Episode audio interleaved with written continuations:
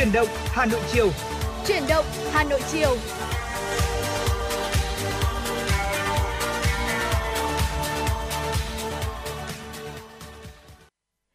Võ Nam mến chào quý vị thính giả. Quý vị đang đến với chương trình truyền động Hà Nội chiều ngày hôm nay. À, thưa quý vị, chương trình của chúng ta đang được phát trực tiếp trên sóng FM tần số 96 MHz và cũng đang được phát trực tuyến trên trang web Hà Nội TV.vn. Và người bạn đồng hành cùng với Võ Nam ngày hôm nay để có thể à, cập nhật và gửi tới quý vị những tin tức một cách nhanh chóng và chính xác nhất, đó chính là Bảo Trâm ạ.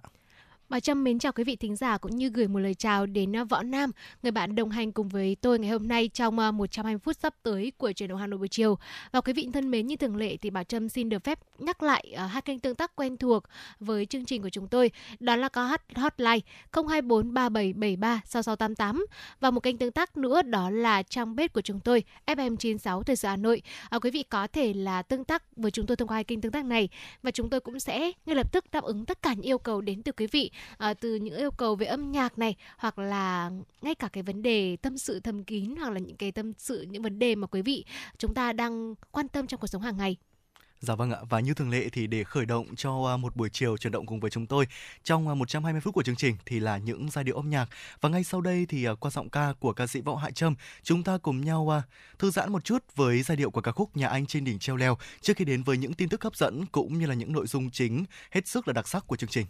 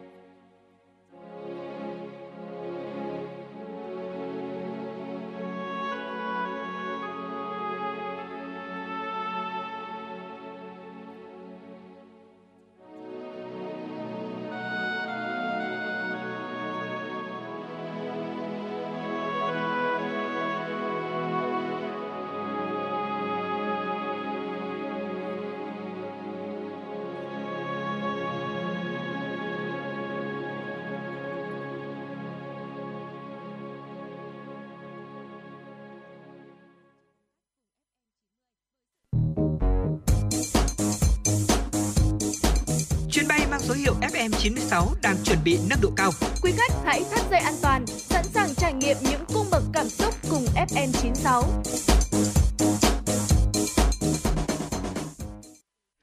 Dạ vâng ạ thưa quý vị, vừa rồi là ca khúc Nhà Anh trên đỉnh treo leo qua giọng ca của ca sĩ Võ Hạ Trâm. Và chương trình chuyển động Hà Nội chiều ngày hôm nay xin được tiếp tục với những tin tức thời sự đáng chú ý do phóng viên Thu Vân thực hiện.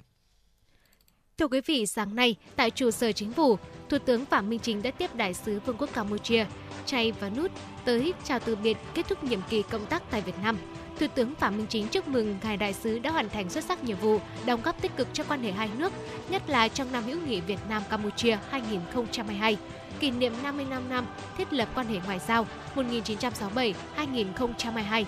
Đánh giá cao đại sứ Chay và nút trong nhiệm kỳ công tác đã có nhiều hoạt động tích cực thúc đẩy hợp tác giữa các bộ ngành địa phương và kết nối giao lưu nhân dân hai nước. Thủ tướng chúc mừng ngài đại sứ vừa được bổ nhiệm làm phó quốc vụ khanh bộ ngoại giao và hợp tác quốc tế Campuchia. Thủ tướng bày tỏ ấn tượng về sự phát triển nhanh chóng của Vương quốc Campuchia trên tất cả các lĩnh vực, tin tưởng rằng thành công của cuộc bầu cử Hội đồng xã phường khóa 5 năm vào tháng vào tháng 6 năm 2022 vừa qua sẽ là cơ sở vững chắc để Campuchia tiến tới tổ chức thành công cuộc bầu cử Quốc hội khóa 7 vào tháng 7 năm 2023. Chúc mừng những thành công của Campuchia trên cương vị Chủ tịch ASEAN 2022, Chủ tịch IPA 43 năm 2022, cho thấy vai trò của Campuchia trong khu vực cũng như trên thế giới và cho thấy sự phối hợp tích cực hiệu quả của Việt Nam với Campuchia góp phần vào thành công này. Thủ tướng nhắc lại ấn tượng tốt đẹp về chuyến thăm chính thức Campuchia và tham dự hội nghị cấp cao ASEAN lần thứ 40, 41 và các hội nghị cấp cao liên quan tại thủ đô tươi đẹp, đặc biệt là những tình cảm nồng hậu và sự đón tiếp trọng thị của quốc vương, hoàng hậu, thủ tướng Sadek Tejo Hussein và các nhà lãnh đạo nhân dân Campuchia dành cho đoàn đại biểu cấp cao Việt Nam, cho thấy tình cảm sâu sắc đối với nhân dân Việt Nam. Thủ tướng khẳng định chính sách nhất quán của Đảng, Nhà nước Việt Nam là luôn coi trọng và dành ưu tiên cao cho việc củng cố tăng cường quan hệ láng giềng tốt đẹp, hữu nghị truyền thống, hợp tác toàn diện, bền vững lâu dài Việt Nam Campuchia vì lợi ích của nhân dân hai nước, vì hòa bình, ổn định, hợp tác và phát triển ở khu vực và trên thế giới. Thưa quý vị, sáng nay Bộ Tài nguyên và Môi trường đã tổ chức lễ công bố quyết định của Thủ tướng Chính phủ về quy hoạch tài nguyên nước giai đoạn 2021-2030, tầm nhìn đến năm 2050. Đây là lần đầu tiên có quy hoạch trong lĩnh vực tài nguyên nước, mục tiêu đến năm 2025. Tất cả lưu vực sông lớn quan trọng có quy hoạch tổng hợp lưu vực sông liên tỉnh. Tỷ lệ dùng nước sạch trong sinh hoạt sẽ nâng lên là từ 95 đến 100% với dân cư đô thị, 65% với dân số nông thôn và giảm tỷ lệ thất thoát nước xuống 10%. Tầm nhìn đến năm 2050, Việt Nam sẽ nâng chỉ số an ninh nguồn nước quốc gia lên nhóm các quốc gia đảm bảo an ninh nguồn nước hiệu quả trên thế giới. Khai mạc hội nghị, Thứ trưởng Bộ Tài nguyên và Môi trường Lê Công Thành cho biết, Quy hoạch tài nguyên nước thời kỳ 2021-2030, tầm nhìn đến năm 2050 được Thủ tướng Chính phủ phê duyệt tại quyết định số 1622 QĐ-TTG ngày 27 tháng 12 năm 2022 là căn cứ định hướng để Bộ Tài nguyên và Môi trường và các bộ ngành địa phương liên quan tiếp tục tổ chức xây dựng các quy hoạch ngành, quy hoạch mang tính chất kỹ thuật chuyên ngành có khai thác sử dụng nước, Thứ trưởng Bộ Tài nguyên và Môi trường Lê Công Thành đề nghị các bộ ngành địa phương và các cơ quan liên quan tiếp tục phối hợp chặt chẽ với các bộ Tài nguyên và Môi trường trong quá trình lập, triển khai, thực hiện các quy định lĩnh vực có liên quan. Đồng thời, Thứ trưởng tin tưởng rằng sự hợp tác chặt chẽ giữa các bộ ngành sẽ là cơ sở vững chắc để xây dựng các quy hoạch đảm bảo chất lượng, làm tiền đề cho việc khai thác sử dụng bảo vệ tài nguyên nước tiết kiệm, hiệu quả và bền vững, góp phần thực hiện thắng lợi các mục tiêu phát triển kinh tế xã hội mà Đảng, Nhà nước đề ra.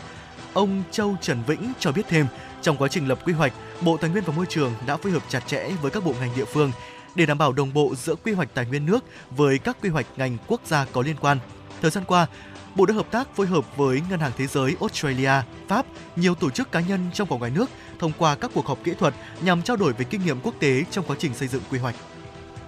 Thưa quý vị, theo thông tin từ Trung tâm Hoạt động Văn hóa Khoa học Văn miếu Quốc tử giám, Hội chữ Xuân Văn miếu Quốc tử giám sẽ trở lại vào ngày 15 tháng 1 năm 2023, tức là 24 tháng Chạp, sau 2 năm tạm dừng do ảnh hưởng của dịch Covid-19. Cùng với hoạt động xin chữ đã thành truyền thống, Hội chữ Xuân năm nay còn có nhiều hoạt động văn hóa ấn tượng, đạo tiềm nhấn trong không gian di tích, thu hút công chúng và du khách du xuân dịp đầu năm mới. Năm nay, Hội chữ Xuân Văn miếu Quốc tử giám mang chủ đề Sư đạo tôn nghiêm, đề cao truyền thống hiếu học, tôn sư trọng đạo của dân tộc. Chủ đề này sẽ hiện diện xuyên suốt các hoạt động điểm nhấn tại không gian hội chữ như triển lãm thư pháp, không gian giáo dục thi cử truyền thống, không gian văn hóa đọc, không gian viết chữ Hàn Nôm và quốc ngữ. Cùng với các hoạt động điểm nhấn trong khuôn khổ Hội chữ Xuân Văn miếu Quốc tử giám, còn có nhiều chương trình sự kiện văn hóa đặc sắc khác như giới thiệu sản phẩm thủ công làng nghề truyền thống, trình diễn nghệ thuật làm giấy gió, biểu diễn ca khúc nhạc dân tộc, giới thiệu văn hóa ẩm thực ngày xuân, các trò chơi dân gian dịp đầu năm mới. Trong đó nhiều hoạt động lần đầu tiên được đưa vào không gian gò Kim Châu sau tu bổ tôn tạo, tạo nên điểm hẹn văn hóa đầy thú vị cho công chúng và du khách. Hội chữ Xuân Văn Miếu Quốc Tử Giám sẽ kéo dài từ ngày 15 tháng 1 đến hết ngày 29 tháng 1 năm 2023. Thưa quý vị, trong một thông báo mới phát đi, Grab cho biết sẽ áp dụng phụ phí Tết Nguyên đán áp dụng từ ngày 20 đến 26 tháng 1 năm 2023 đối với các chuyến xe đơn hàng phát sinh trong khung giờ từ 6 giờ đến 22 giờ. Cụ thể, dịch vụ GrabBuy sẽ áp dụng mức phụ phí 5.000 đồng một chuyến xe.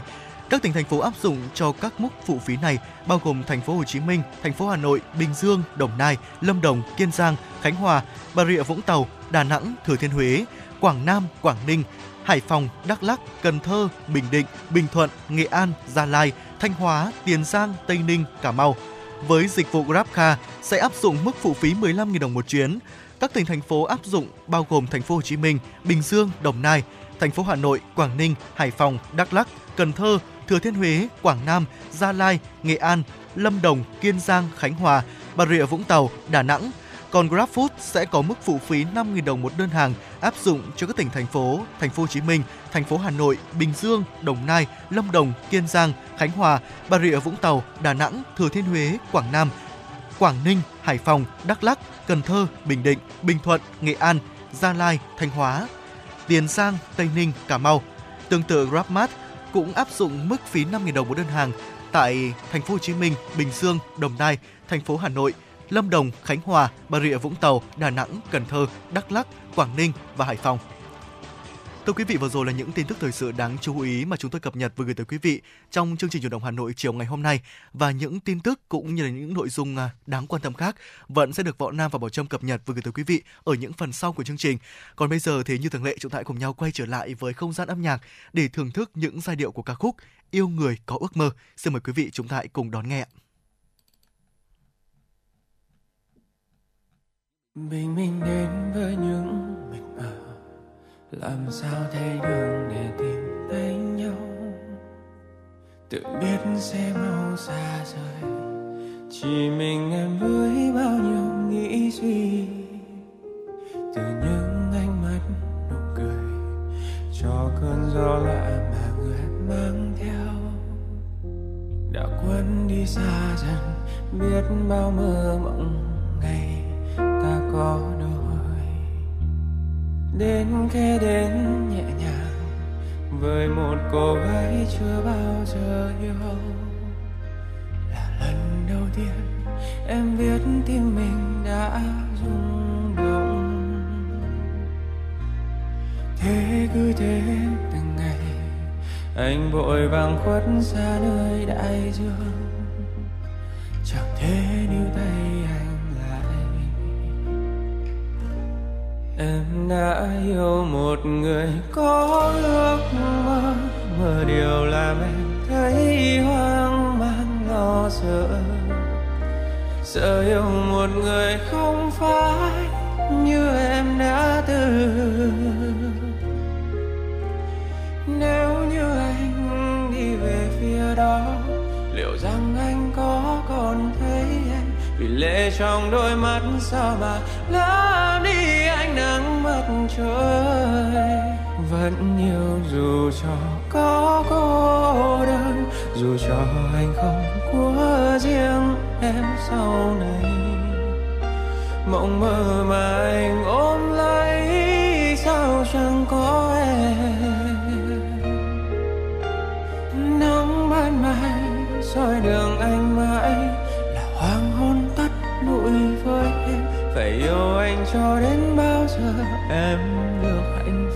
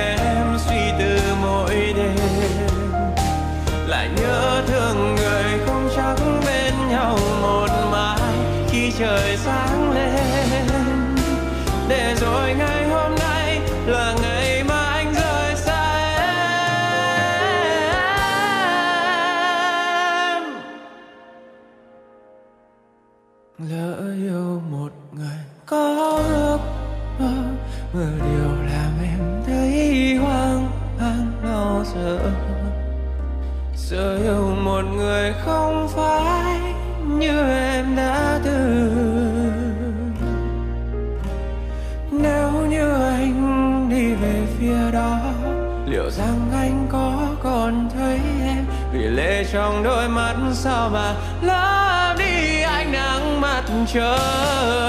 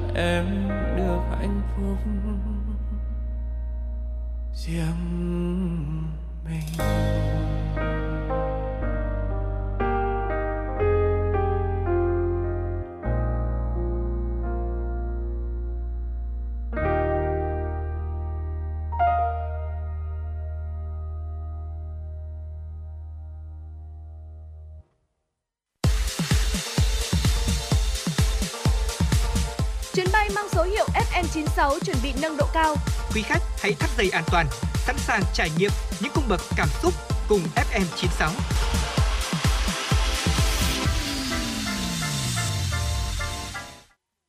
Dạ vâng ạ thưa quý vị, vừa rồi là Yêu người có ước mơ qua giọng ca của Bùi Trường Linh và hotline 024 3773 6688 cũng như là fanpage chính thức của chương trình FM96 gạch nối thời sự Hà Nội đã sẵn sàng để có thể nhận tin nhắn phản hồi cũng như là những yêu cầu âm nhạc của quý vị thính giả và hãy kết nối cùng với chúng tôi. Còn bây giờ, chương trình chuyển động Hà Nội chiều ngày hôm nay xin được tiếp tục với những tin tức thời sự đáng chú ý do phóng viên Thu Vân thực hiện.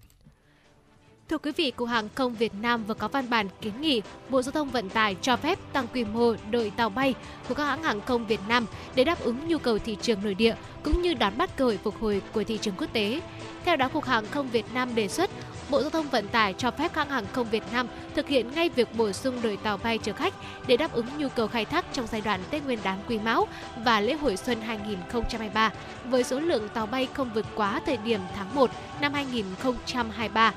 Xin lỗi quý vị, không vượt quá thời điểm tháng 1 năm 2020 là 234 chiếc. Bên cạnh đó, Cục Hàng không Việt Nam cũng kiến nghị xem xét cho phép các bổ sung thêm tàu bay khai thác trong giai đoạn năm 2023 với số lượng lớn hơn thời điểm tháng 1 năm 2020 trên cơ sở đảm bảo nguyên tắc phù hợp với nhu cầu thị trường, hạ tầng cảng hàng không, năng lực khai thác bảo dưỡng của bản thân hãng hàng không và năng lực giám sát an toàn khai thác tàu bay của Cục Hàng không Việt Nam. Theo đánh giá của Cục Hàng không Việt Nam, thị trường vận tải hàng không Việt Nam đã có dấu hiệu hồi phục kể từ tháng 3 năm 2022, đặc biệt là thị trường nội địa. Ngay từ tháng 4 năm 2022, thị trường nội địa đã ở mức tương đương cùng kỳ năm 2019 với sự bùng nổ của nhu cầu đi lại trong dịp hè. Thị trường nội địa đã hồi phục hoàn toàn và có sự tăng trưởng trên 30% vào các tháng 6, tháng 7 và tháng 8 so với cùng kỳ năm 2019. Thưa quý vị, Sở Y tế Hà Nội vừa công bố danh sách 165 điểm bán lẻ bán lẻ trực bán thuốc trong dịp Tết Nguyên đán Quý Mão 2023 trên địa bàn thành phố. So với dịp Tết năm 2022, số điểm bán thuốc dịp Tết năm nay tăng gấp đôi. Trong số 165 điểm bán lẻ thuốc, có 38 nhà thuốc trong các bệnh viện và 127 nhà thuốc quầy thuốc tại các quận huyện thị xã. Cụ thể 38 nhà thuốc trong các bệnh viện mở bán 24 trên 24 trong những ngày nghỉ lễ Tết nghỉ lễ Tết Nguyên đán Quý Mão 2023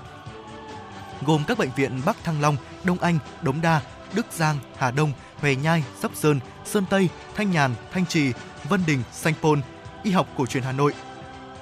Ba Vì, Trương Mỹ, Đan Phượng, Gia Lâm, Hoài Đức, Mê Linh, Phú Xuyên, Phúc Thọ, Quốc Oai, Thạch Thất, Thanh Oai, Gia Liễu Hà Nội, Mắt Hà Đông, Mắt Hà Nội, Phổi Hà Nội, Phụ sản Hà Nội, Bệnh viện Tâm thần Ban ngày Mai Hương, Tâm thần Mỹ Đức, Thận Hà Nội, Tim Hà Nội, Ung thư bướu Hà Nội, hữu nghị Việt Nam Cuba, Tâm thần Hà Nội, Mỹ Đức và Thường Tín.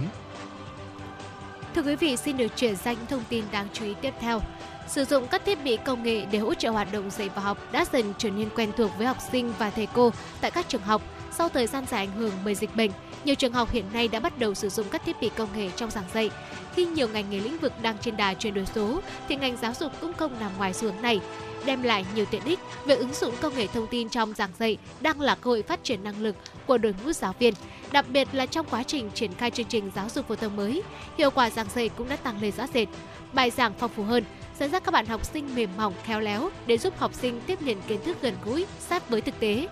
Tiếp cận sẽ có khó khăn ban đầu nhưng sẽ mở ra trang mới, nền giáo dục mới, nhanh, cơ hội lớn cho ngành giáo dục và của thầy cô giáo trường tiểu học. Cũng theo các thầy cô, việc tạo kho học liệu cũng giúp học sinh dễ dàng tiếp cận với nguồn kiến thức, giúp các em phát huy năng lực tự học theo tinh thần của chương trình mới. Giờ đây, ngay tại cấp trung học cơ sở, không ít các em học sinh đã có thể tự tìm hiểu, tổng hợp kiến thức và thuyết trình tự tin với các sản phẩm trình chiếu đẹp mắt, sinh động. Ngày hôm nay, Công an thành phố Hà Nội cho biết đã ra lệnh bắt giữ người trong trường hợp khẩn cấp với 7 đối tượng để điều tra hành vi tổ chức sử dụng trái phép chất ma túy. Đây là những đối tượng liên quan đến vụ tạm giữ 181 dân chơi tại quán bar Grammy. Qua công tác trinh sát, Phòng Cảnh sát điều tra tội phạm về ma túy Công an thành phố Hà Nội phát hiện quán bar Grammy ở số 360 Kim Mã, phường Ngọc Khánh, quận Ba Đình, Hà Nội mới mở cửa kinh doanh trở lại từ cuối tháng 11 2022 cho khách sử dụng ma túy đã chủ động lên kế hoạch để đấu tranh. Khoảng 1 giờ ngày 30 tháng 12 năm 2022, Phòng Cảnh sát điều tra tội phạm về ma túy phối hợp cùng Trung đoàn Cảnh sát cơ động Công an quận Ba Đình, Công an thành phố Hà Nội và lực lượng Cục Cảnh sát điều tra tội phạm về ma túy Bộ Công an bất ngờ tập kích kiểm tra quán bar Grammy. Vào thời điểm lực lượng công an có mặt, quán bar đang hoạt động sôi nổi. Tổ công tác ghi nhận có tiếng nhạc, đèn sân khấu như hoạt động vũ trường. Tại thời điểm kiểm tra, 6 trên 22 bàn khách trong quán có ma túy. Tổng số ma túy thu giữ được là 1,924 gram ketamine, 1,181 gram MDMA cùng với nhiều tài liệu liên quan. Ngay dạng sáng ngày 30 tháng 12 2022, tổ công tác đã đưa về trụ sở 181 người có mặt trong quán bar Grammy, gồm cả khách và nhân viên để kiểm tra các đối tượng. Kết quả có 58 trên 181 đối tượng dương tính với ma túy, trong đó có 4 nhân viên quán bar và 54 khách. Qua đấu tranh, 7 đối tượng là khách của quán đã thừa nhận mang ma túy vào tổ chức sinh nhật và tiệc tất niên. Vụ việc tiếp tục được điều tra mở rộng. Quý vị thân mến và vừa rồi thì là những tin tức do biên tập viên Thu Vân thực hiện. Và trước khi đến với những chuyên mục tiếp theo của chương trình, xin mời quý vị thính giả cùng thư giãn với một ca khúc.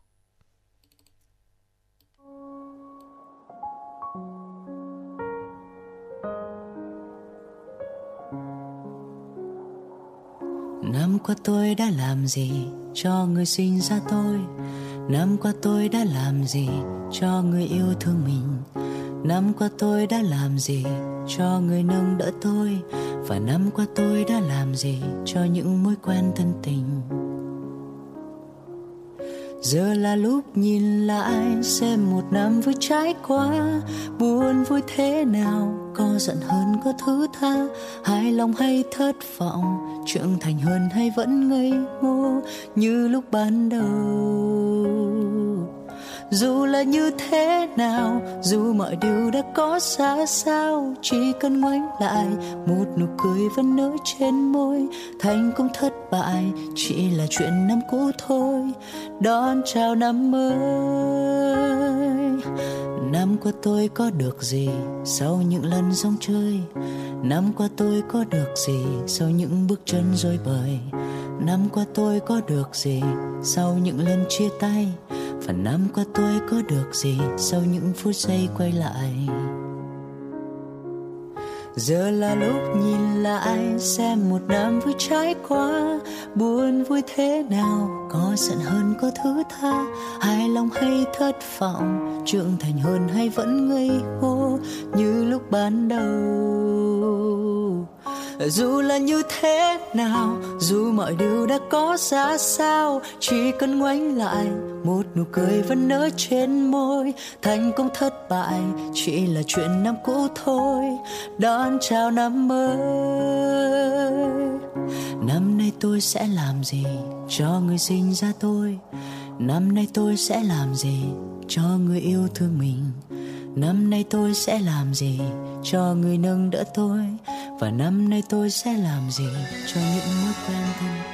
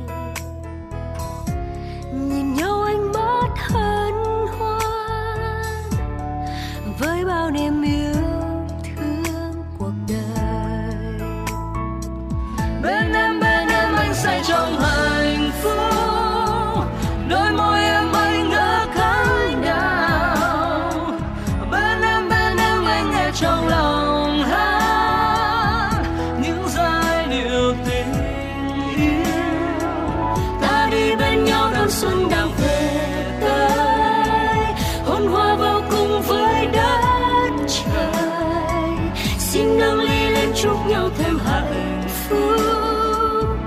Cuộc đời mãi thắm tươi. Cầm tay nhau bước trong giao thừa đón xuân đang về với tình yêu. Trái đất này.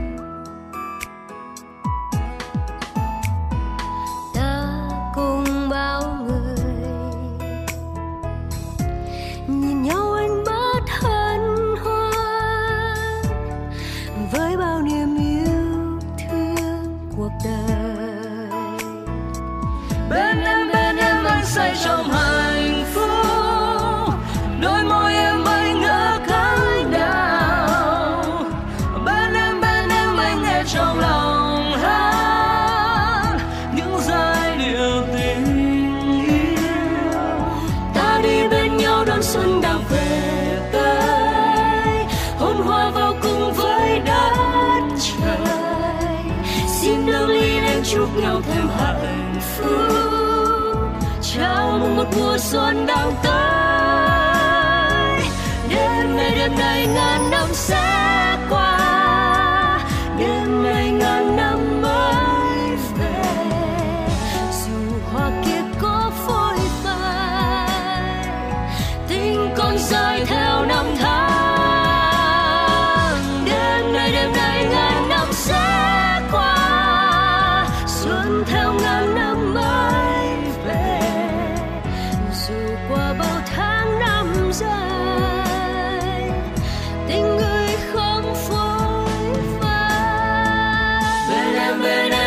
trong hạnh phúc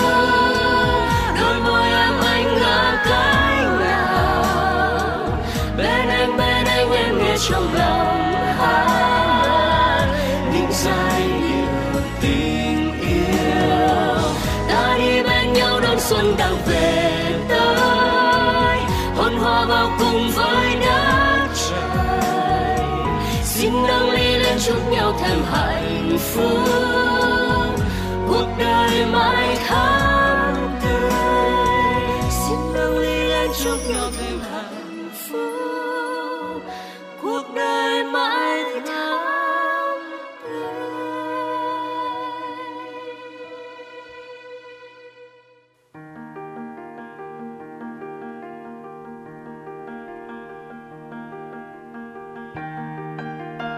Các bạn đang theo dõi kênh FM 96 MHz của đài phát thanh truyền hình Hà Nội.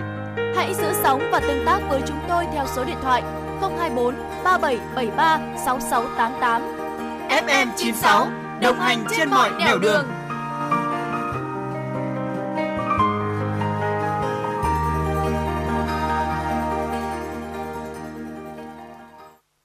Dạ vâng ạ, quý vị thân mến, vừa rồi là mắt bản mắt shop năm qua đã làm gì và cúc giao mùa.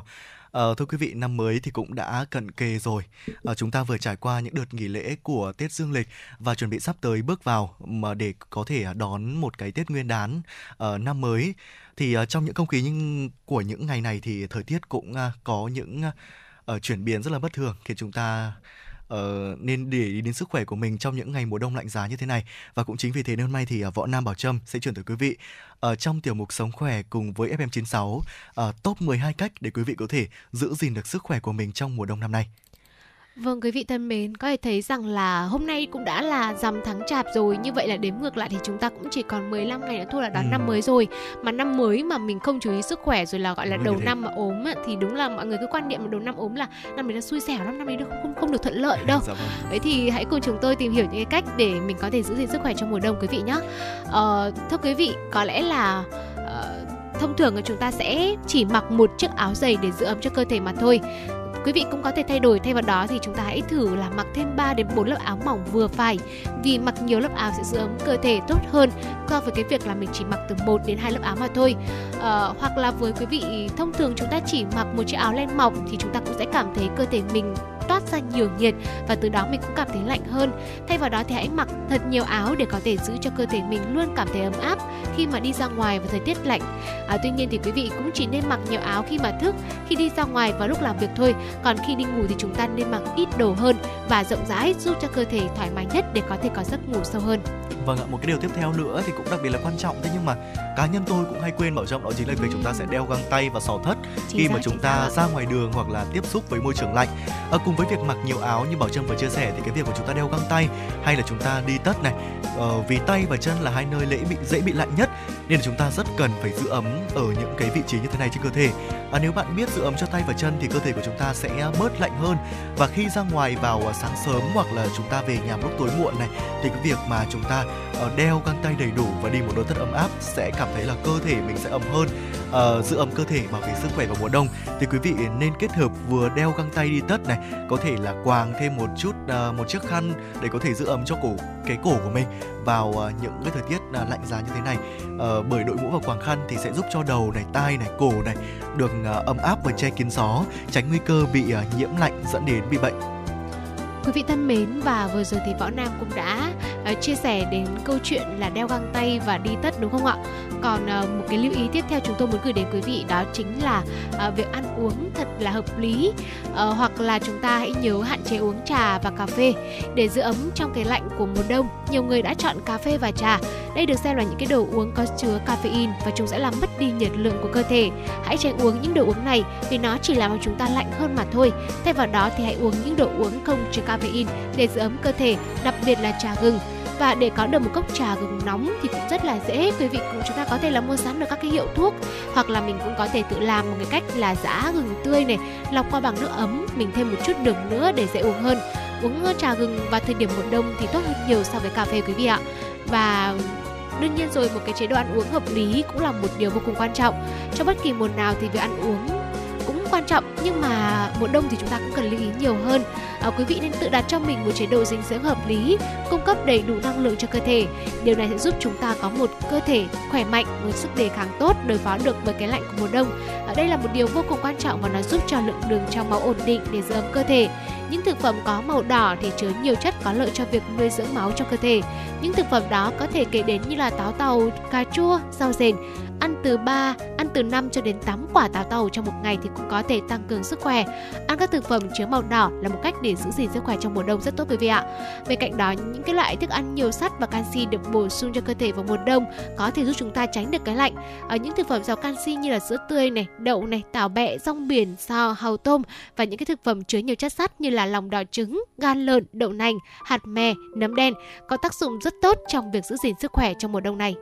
và ạ, ngoài cái việc mà chúng ta để ý đến chế độ ăn ăn uống của mình trong những cái ngày thời tiết uh, lạnh cuối năm như thế này thì có những cái thói quen chúng ta cũng nên duy trì. À, một trong những thói quen đó chính là việc chúng ta sẽ ngâm chân ở trong nước nóng. À, cái việc mà ngâm chân trong nước nóng thì sẽ giúp uh, máu lưu thông một cách tốt hơn này, cơ thể sẽ khỏe mạnh và có thể làm ấm cơ thể của chúng ta vào những cái ngày mùa đông lạnh giá. Đồng thời thì quý vị cũng nên uh, bóp chân để có thể máu được uh, tuần hoàn và lưu thông tốt hơn À, như mọi người đã biết thì cái việc mà ngâm chân ở trong nước nóng là một cái phương pháp cực kỳ hữu hiệu. Nó sẽ giúp chúng ta có thể phục hồi thể trạng vào mùa đông. À, có thể ờ, ở mùa hè thì có thể giúp chúng ta bớt say nắng này và giúp mà nhuận tràng vào mùa thu làm ấm cơ thể vào mùa đông. À, một phương pháp rất có lợi đúng không à Bảo Trâm? À, và bạn có thể ờ, ngâm chân với nước ấm cho vào đấy thêm một chút muối này, một chút uh, gừng này, uh, một chút uh, xả hay là những cái tinh dầu để chúng ta có thể uh, ngâm chân uh, để có thể uh, duy trì được cái thể trạng sức khỏe của mình tốt hơn. Vâng và tôi phải công nhận một điều đấy là chúng ta mà ngâm chân vào trong nước nóng thì cũng rất là dễ ngủ hơn đúng không nào Nam? Và một cái một cái điều nữa tôi nghĩ là quý vị cần lưu ý đó là cái việc đóng kín cửa các phòng à, thông thường thì mùa đông mình tránh những cái cơn gió lạnh mùa đông á mình cũng đóng kín phòng ừ. nhưng mà mình cũng phải mở ra một chút cho phòng nó thoáng hơn đúng không nào tuy nhiên đôi khi mình lại uh, hơi bị quên cái việc là mình đóng kín các cửa phòng dẫn đến là uh, cái không gian của mình nó không được thoáng nó bị bí Dạ vâng ạ, ngoài ra thì ờ, quý vị cũng ờ, nên lưu ý một tí đó là chúng ta sẽ ờ, có được những cái việc làm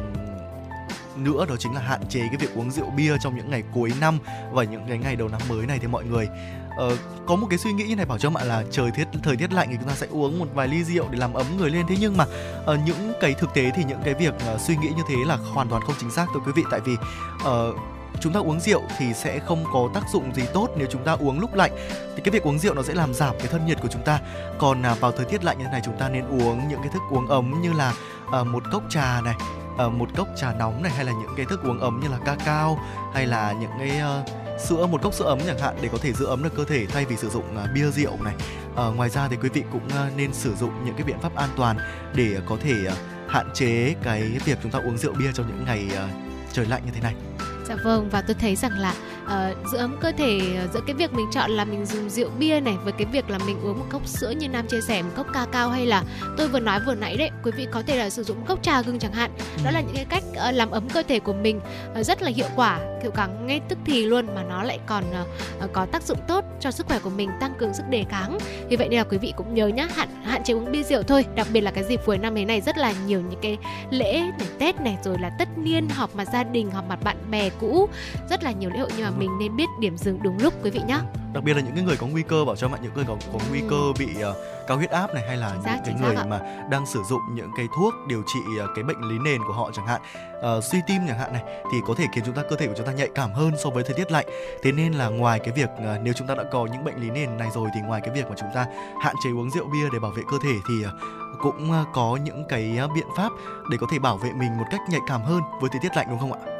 Hoàn toàn đồng ý với võ nam và một cái biện pháp tiếp theo đây là biện pháp mà mẹ tôi hay dùng ở nhà đó là Ừ. xông tinh dầu trong phòng À, dạ Ờ, vâng. nghe thì cũng có vẻ thích đấy nhưng mà thú thực với nam rằng là nếu như mà nam sống ở một cái môi trường mà mẹ mình thường xuyên xông tinh dầu thì đôi khi Dạ cái vâng. mùi hương đấy nó sẽ ám ảnh mình Ờ, thôi thì chia sẻ kỹ hơn để quý vị đó là để căn phòng của chúng ta luôn cảm giác là ấm áp rồi tràn ngập hương thơm thì quý vị có thể suy nghĩ đến đó là cái việc sử dụng tinh dầu để sưởi ấm và diệt khuẩn cho căn phòng của mình được sạch sẽ thơm tho hơn tạo một cái cảm giác quan uh, ờ, khoan khoai dễ chịu đem lại một cái sự phấn chấn cho tâm hồn nữa. Các cái tinh dầu thường được mọi người dùng để xông vào mùa đông đó là tinh dầu vỏ quế này. Đây được xem là một vị thuốc quý hiếm có tác dụng diệt khuẩn làm nóng giảm đau giải độc cơ thể và chữa cảm cúm rất công hiệu. Một uh, loại uh, tinh dầu nữa đó là tinh dầu gừng. Mùi thơm của gừng có vị cay nồng rất riêng giúp chống khuẩn và làm sạch không khí. Tinh dầu gừng có công dụng điều hòa thân nhiệt như là hạ sốt chống lạnh đổ mồ hôi trộm và dưỡng cho cơ thể. Và một loại tinh dầu nữa đó chính là tinh dầu nụ đinh hương.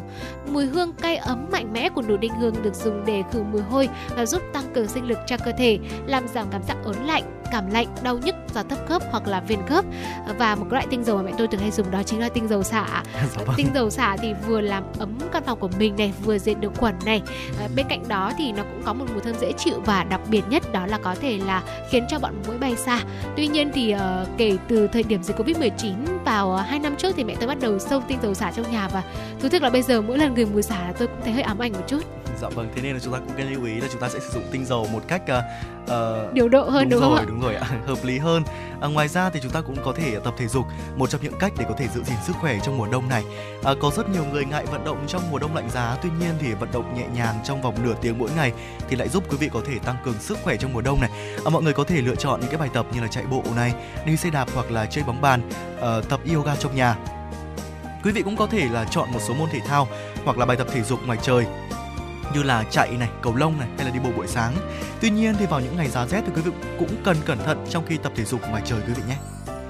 và quý vị thân mến 70% cơ thể của chúng ta là nước. Ừ. đó chính là một cái số liệu để thể Dạ hiện vâng. rằng là nước vô cùng quan trọng ở cơ thể của chúng ta. Giảm cân thì quý vị cũng cần uống nước này tăng cường sức đề kháng cũng cần uống nước và trong mùa đông này thì không thể thiếu nước được. À, việc uống nước nhiều thực sự là một cách rất tốt để giữ gìn sức khỏe trong mùa đông. Vào mùa đông thì không khí khô hanh vì thế mà chúng ta cần cung cấp đủ nước cho cơ thể đồng thời cũng lại bỏ các chất thải ra khỏi cơ thể của chúng ta. Việc bổ sung đầy đủ lượng nước cho cơ thể vào mùa đông là vô cùng cần thiết giúp chúng ta luôn trong tình trạng không bị háo nước hạn chế bị khô da nứt nẻ. Và quý vị nên uống nước ấm ngay sau khi mà mình thức dậy trước khi đi ngủ và uống khi khát. Ở trung bình mỗi ngày thì nên uống từ 1,5 đến 2 lít nước tùy vào cơ địa mỗi người. Ở mùa đông đã đến rồi quý vị ạ. Đã có những cái cách vô cùng hữu hiệu và đơn giản mà chúng tôi vừa chia sẻ để quý vị chúng ta không cảm thấy lo lắng về vấn đề sức khỏe trong mùa đông này. Và bây giờ thì Bảo Trâm và Võ Nam xin được gửi một lời chúc đến quý vị chúc quý vị là chúng ta luôn có một sức khỏe thật tốt một sức đề kháng thật là ổn để có thể ờ, tránh xa được mọi căn bệnh để chúng ta cùng nhau có một tinh thần một tâm hồn một sức khỏe tuyệt vời để cùng đón Tết quý vị nhé Dạ vâng, ngay bây giờ thì chúng ta cùng nhau quay trở lại với không gian âm nhạc trước khi đến với những những với nội dung tiếp theo của chương trình. À, qua giọng ca của hàng Thùy Linh, ca khúc Xeo quẻ xin mời quý vị chúng ta cùng đón nghe.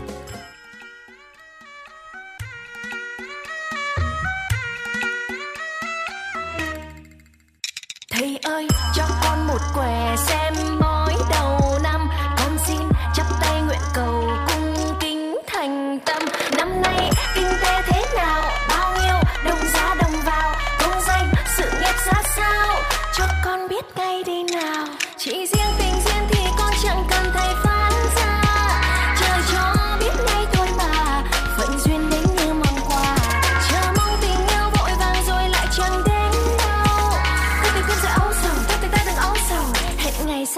gặp nhau. Tình yêu đến như phép màu, Chẳng ai bóng xa được đâu. Gặp nhau có duyên không hẹn, Tự nhiên ý hợp thấm đau. Người ta ép mơ, ép giàu, Nào ai ép xuyên được đâu. Tình yêu đến không mong cầu, Rồi mai có khi y dài.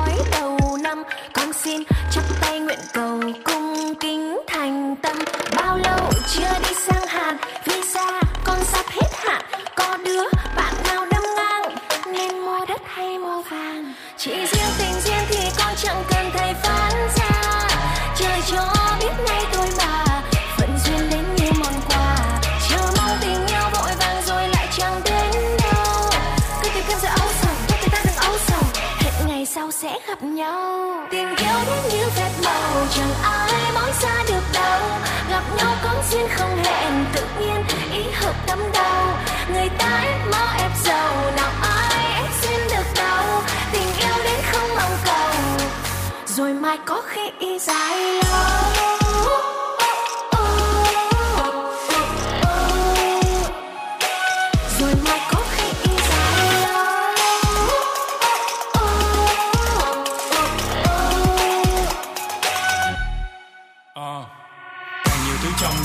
nhiều điều nuối tiếc ít đi đường mong cầu. Lòng êm như suối biết hôm qua đã xong rồi ngày mai thì khó biết. Cố gắng ngày hôm nay không gì là khó. Hết muốn thì phải làm mà nhịp ám nên phải lùi. Con sức còn khỏe là con mừng còn phải cười. Nhìn các cô chú đang chống dịch mòn cả người. Bớt than bớt thở mình khổ một họ khổ mười. Nếu mà nếu mà nếu mà đợi đời người chỉ đường chắc chỉ là đường bước được. Tương lai là thứ không bao giờ lường trước được. Đi tìm được tích cực để vui lên mà sống thì hướng nào cũng tốt đường nào cũng thân tìm được cách cực để vui lên mà sống thì hướng nào cũng tốt đường nào cũng thông. Rồi mai có khi dài lâu.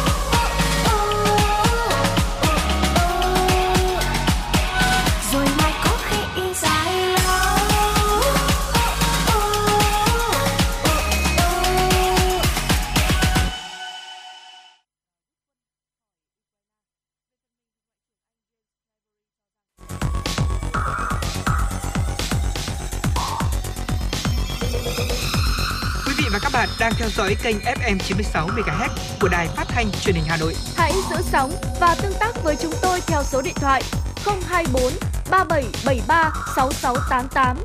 FM 96 đồng hành trên mọi nẻo đường.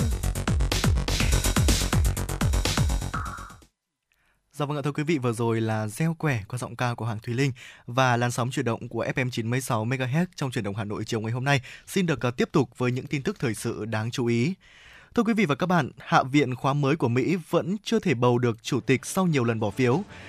Đây là lần đầu tiên sau 100 năm Hạ viện Mỹ không được bầu chủ không bầu được chủ tịch trong ngày họp đầu tiên và cũng là lần bầu chủ tịch Hạ viện kéo dài nhất trong hơn 160 năm qua tại Mỹ. Trong 3 ngày họp vừa qua, Hạ viện Mỹ đã bỏ phiếu 11 lần, nhưng lần nào ông McCarthy, hạ nghị sĩ bang California, cũng thiếu từ 10 đến 20 phiếu để trở thành chủ tịch. Hạ sĩ Đảng Cộng hòa Kevin McCarthy vào chiều 5 tháng 1 đã thất bại trong hành trình trở thành chủ tịch Hạ viện khi không đạt đủ số phiếu trong vòng bỏ phiếu thứ 11 liên tiếp. Kết quả kiểm phiếu sơ bộ cho thấy số phiếu của ông McCarthy nhận được không có sự thay đổi so với các vòng phiếu trước. Vẫn chưa rõ Hạ viện Mỹ có thể tiến hành vòng bỏ phiếu thứ 12 hay không, hay là sẽ hoãn cuộc bỏ phiếu này lại. Kết quả vòng bỏ phiếu thứ 10 trước đó hầu như không thay đổi so với 3 vòng bỏ phiếu đầu tiên trong ngày mùng 4 và mùng 5 tháng 1. Việc ông McCarthy chỉ thu được 201 phiếu thuận và 20 thành viên Đảng Cộng hòa còn lại bỏ phiếu cho một ứng cử viên khác là một người bỏ phiếu bầu có mặt. Việc chưa bầu được chủ tịch đồng nghĩa với việc Hạ viện Mỹ chưa thể hình thành đầy đủ hay bổ nhiệm chủ tịch các ủy ban. Còn các đại biểu mới trúng cử cũng chưa thể tuyên thệ và bắt tay vào làm việc. Thưa quý vị, xin được chuyển sang những thông tin quốc tế đáng chú ý tiếp theo. Theo cảnh báo, hơn 40% khối lượng băng của trái đất có thể bị tổn thất nếu con người tiếp tục đầu tư và sử dụng nhiên liệu hóa thạch. Theo kịch bản ảm đạm trên, hơn 2 phần 3 tổng số công băng trên trái đất sẽ biến mất vào cuối thế kỷ này, góp phần làm mực nước biển ngày càng dâng cao trên khắp thế giới. Trưởng nhóm nghiên cứu David Rose, trợ lý giáo thư về kỹ thuật dân dùng và môi trường tại Đại học Kỹ thuật Pittsburgh, đã dẫn đầu một nỗ lực quốc tế để tạo ra mô hình mới. Ngay cả trong trường hợp tốt nhất này, nhóm của giáo thư Rose đã nhận thấy rằng gần 50% sông băng sẽ biến mất và chiếm hơn 25% tổng khối lượng băng vào năm 2010. Thực trạng mất sông băng đã được ghi nhận trên toàn cầu. Năm 2022, các sông băng của Thụy Sĩ đã bị thu hẹp một nửa trong vòng chưa đầy một thế kỷ và sông băng lâu đời nhất của nước này đã phải được bao phủ bởi những tấm vải trắng với chất liệu đặc biệt để ngăn nó tan chảy. Quá trình tan băng dữ dội đến mức có thể chứng kiến một xác máy bay có từ năm 1968 bất ngờ xuất hiện trở lại ở dãy núi Am của Thụy Sĩ khi lớp băng che phủ nó bắt đầu tan chảy. Nhiều nhà khoa học đã đưa ra cảnh báo về sự tan chảy của cái gọi là sông băng ngày tận thế ở Nam Cực. Sự sụp đổ hoàn toàn của nó có thể làm mực nước biển tăng thêm 60 cm. Tác động sẽ sâu rộng đến mức thậm chí sẽ gây ra hậu quả nghiêm trọng cho Vương quốc Anh. Thưa quý vị, hãng tin Reuters dẫn lời một quan chức Hy Lạp sau cuộc họp nội các nước này nêu rõ Hy Lạp sẽ yêu cầu kết quả xét nghiệm COVID-19 đối với những người đến từ Trung Quốc. Ngoài ra, hành khách trên các chuyến bay quá cảnh từ Trung Quốc sẽ được khuyến nghị đeo khẩu trang. Cùng ngày, Bộ trưởng Y tế Ba Lan Adam Niedzhielski cho biết nước này sẽ không áp đặt hạn chế đặc biệt phòng chống COVID-19 đối với những người đến từ Trung Quốc. Phát biểu tại cuộc họp báo, Bộ trưởng Niedzhielski cho biết việc áp đặt các biện pháp như vậy dường như không hợp lý Ông cho biết số ca mắc COVID-19 tại Ba Lan đã có dấu hiệu giảm trong hai tuần qua và giới chức y tế đang nghiên cứu cấu trúc thông thường của bộ gen virus đang lưu hành ở nước này. Ông cũng nhấn mạnh rằng Tổ chức Y tế Thế giới cũng như các tổ chức khác chịu trách nhiệm về y tế ở cấp quốc tế đều chưa xác định có biến thể virus mới nào ở Trung Quốc. Theo kế hoạch, Trung Quốc sẽ mở cửa lại biên giới và dỡ bỏ các biện pháp kiểm dịch đối với du khách nước ngoài vào ngày 8 tháng 1 tới. Nhiều nước đã áp dụng quy định xuất trình kết quả xét nghiệm COVID-19 âm tính đối với du khách đến từ Trung Quốc Phía Trung Quốc cho rằng các biện pháp này thiếu cơ sở khoa học, đồng thời để ngỏ khả năng áp dụng quy định tương tự. Ông Vương Tân Vũ, Phó trưởng khoa bệnh truyền nhiễm Bệnh viện Hoa Sơn, thành phố Thượng Hải nhận định, biến thể XBB khó có thể gây ra một đỉnh dịch mới tại Trung Quốc. Đợt bùng phát Covid-19 gần đây đã làm giảm số người dễ mắc bệnh, nên XBB khó gây ra tình hình dịch đỉnh dịch mới trong thời gian ngắn. Chuyên gia này nhận định những người mắc COVID-19 vừa hồi phục có mức kháng thể khá cao, ít có khả năng bị nhiễm biến thể XBB hơn so với những người chưa tiêm vaccine hay là chưa nhiễm bệnh. Ngoài ra, những người tái nhiễm các dòng thể biến phụ tương tự cũng có nguy cơ bệnh nặng nếu như mà nhiễm XBB. Trung tâm phòng ngừa và kiểm soát dịch bệnh Trung Quốc cũng nhận định biến thể XBB khó gây ra đợt dịch mới trên diện rộng ở Trung Quốc. Hiện nay, XBB mới tìm thấy trên những ca nhập cảnh từ người nước ngoài, điều tra dịch tễ chưa thấy ngoài cộng đồng. Hiện nay, các dòng phụ BA.5.2, BF.7 phổ biến ở Trung Quốc. Ngoài chật vật lo đối phó với việc điều trị bệnh nhân đang bị quá tải tại các bệnh viện, ngành y tế Trung Quốc còn theo dõi sát sao những biến chủng để chủ động đối phó. Theo các chuyên gia, cúm mùa đông, dịch Covid-19 song hành cùng làn sóng người dân chuẩn bị xuân về đón Tết là điều kiện để nhiều biến chủng xuất hiện. Dạ vâng thưa quý vị, vừa rồi là những tin tức thời sự quốc tế do phóng viên Thu Vân thực hiện mà Võ Nam Bảo Trâm chuyển tới quý vị. Và ngay bây giờ thì chúng tôi sẽ được chuyển tới quý vị những à, thông tin về dự báo thời tiết của ờ, cả Hà Nội và các khu vực các tỉnh thành vào đêm mùng 6 và ngày mùng 7 tháng 1 trong những giây phút tiếp theo của chương trình. Ở thưa quý vị, Hà Nội thời tiết dự báo Hà Nội đêm mùng 6 ngày mùng 7 tháng 1 năm 2023 Hà Nội có mây, đêm có mưa nhỏ vài nơi, ngày nắng, gió đông bắc cấp 2, cấp 3, trời rét, nhiệt độ từ 13 đến 23 độ. Phía Tây Bắc Bộ có mây, đêm có mưa vài nơi, sáng sớm có sương mù và sương mù nhẹ rải rác, ngày nắng, gió nhẹ, trời rét. Có nơi rét đậm, rét hại vùng núi cao, có khả năng xảy ra băng giá, nhiệt độ từ 13 đến 24 độ C. Phía Đông Bắc Bộ có mây, đêm có mưa vài nơi, sáng sớm có sương mù, sương mù nhẹ rải rác, ngày nắng. Gió Đông Bắc cấp 2, cấp 3, trời rét, vùng núi có nơi rét đậm, rét hại, nhiệt độ từ 13 đến 23 độ C. Khu vực từ Thanh Hóa đến Thừa Thiên Huế nhiều mây, phía Bắc có mưa vài nơi, phía Nam có mưa, mưa rào rải rác, có nơi có rông. Nhiệt độ từ 15 đến 23 độ C. Khu vực từ Đà Nẵng đến Bình Thuận nhiều mây, có mưa, mưa vừa, có nơi mưa to đến rất to và rông. Riêng Ninh Thuận, Bình Thuận có mưa rào và rải rác có rông, cục bộ có mưa vừa, mưa to. Nhiệt độ từ 20 đến 25 độ C. Khu vực Tây Nguyên nhiều mây có mưa rào rải rác và có nơi có rông. Cục bộ có mưa vừa mưa to, nhiệt độ từ 16 đến 25 độ C. Khu vực Nam Bộ nhiều mây, có mưa rào rải rác và có nơi có rông. Cục bộ có mưa vừa mưa to, gió đông gió bắc đến đông bắc cấp 2 cấp 3. Trong mưa rông có khả năng xảy ra lốc xét và gió giật mạnh. Nhiệt độ thấp nhất từ 25, 22 đến 25 độ C, nhiệt độ cao nhất từ 26 đến 29 độ C. Vâng quý vị thân mến, và vừa rồi là những thông tin thời tiết có trong buổi chiều ngày hôm nay và trước khi đến với những chuyên mục tiếp theo của chương trình à, chúng tôi xin mời quý vị chúng ta hãy cùng thư giãn với âm nhạc và bên cạnh đó thì Bảo Trâm xin phép được nhắc lại hai kênh tương tác quen thuộc của chương trình truyền đầu Hà Nội, đó là hotline 02437736688 hoặc là thông qua trang fanpage FM96 Thời sự Hà Nội. Quý vị có những vấn đề quan tâm cần chia sẻ, hãy nhớ tương tác với chúng tôi và quý vị cũng đừng rời sóng, chỉ một chút nữa thôi, chúng tôi sẽ quay lại.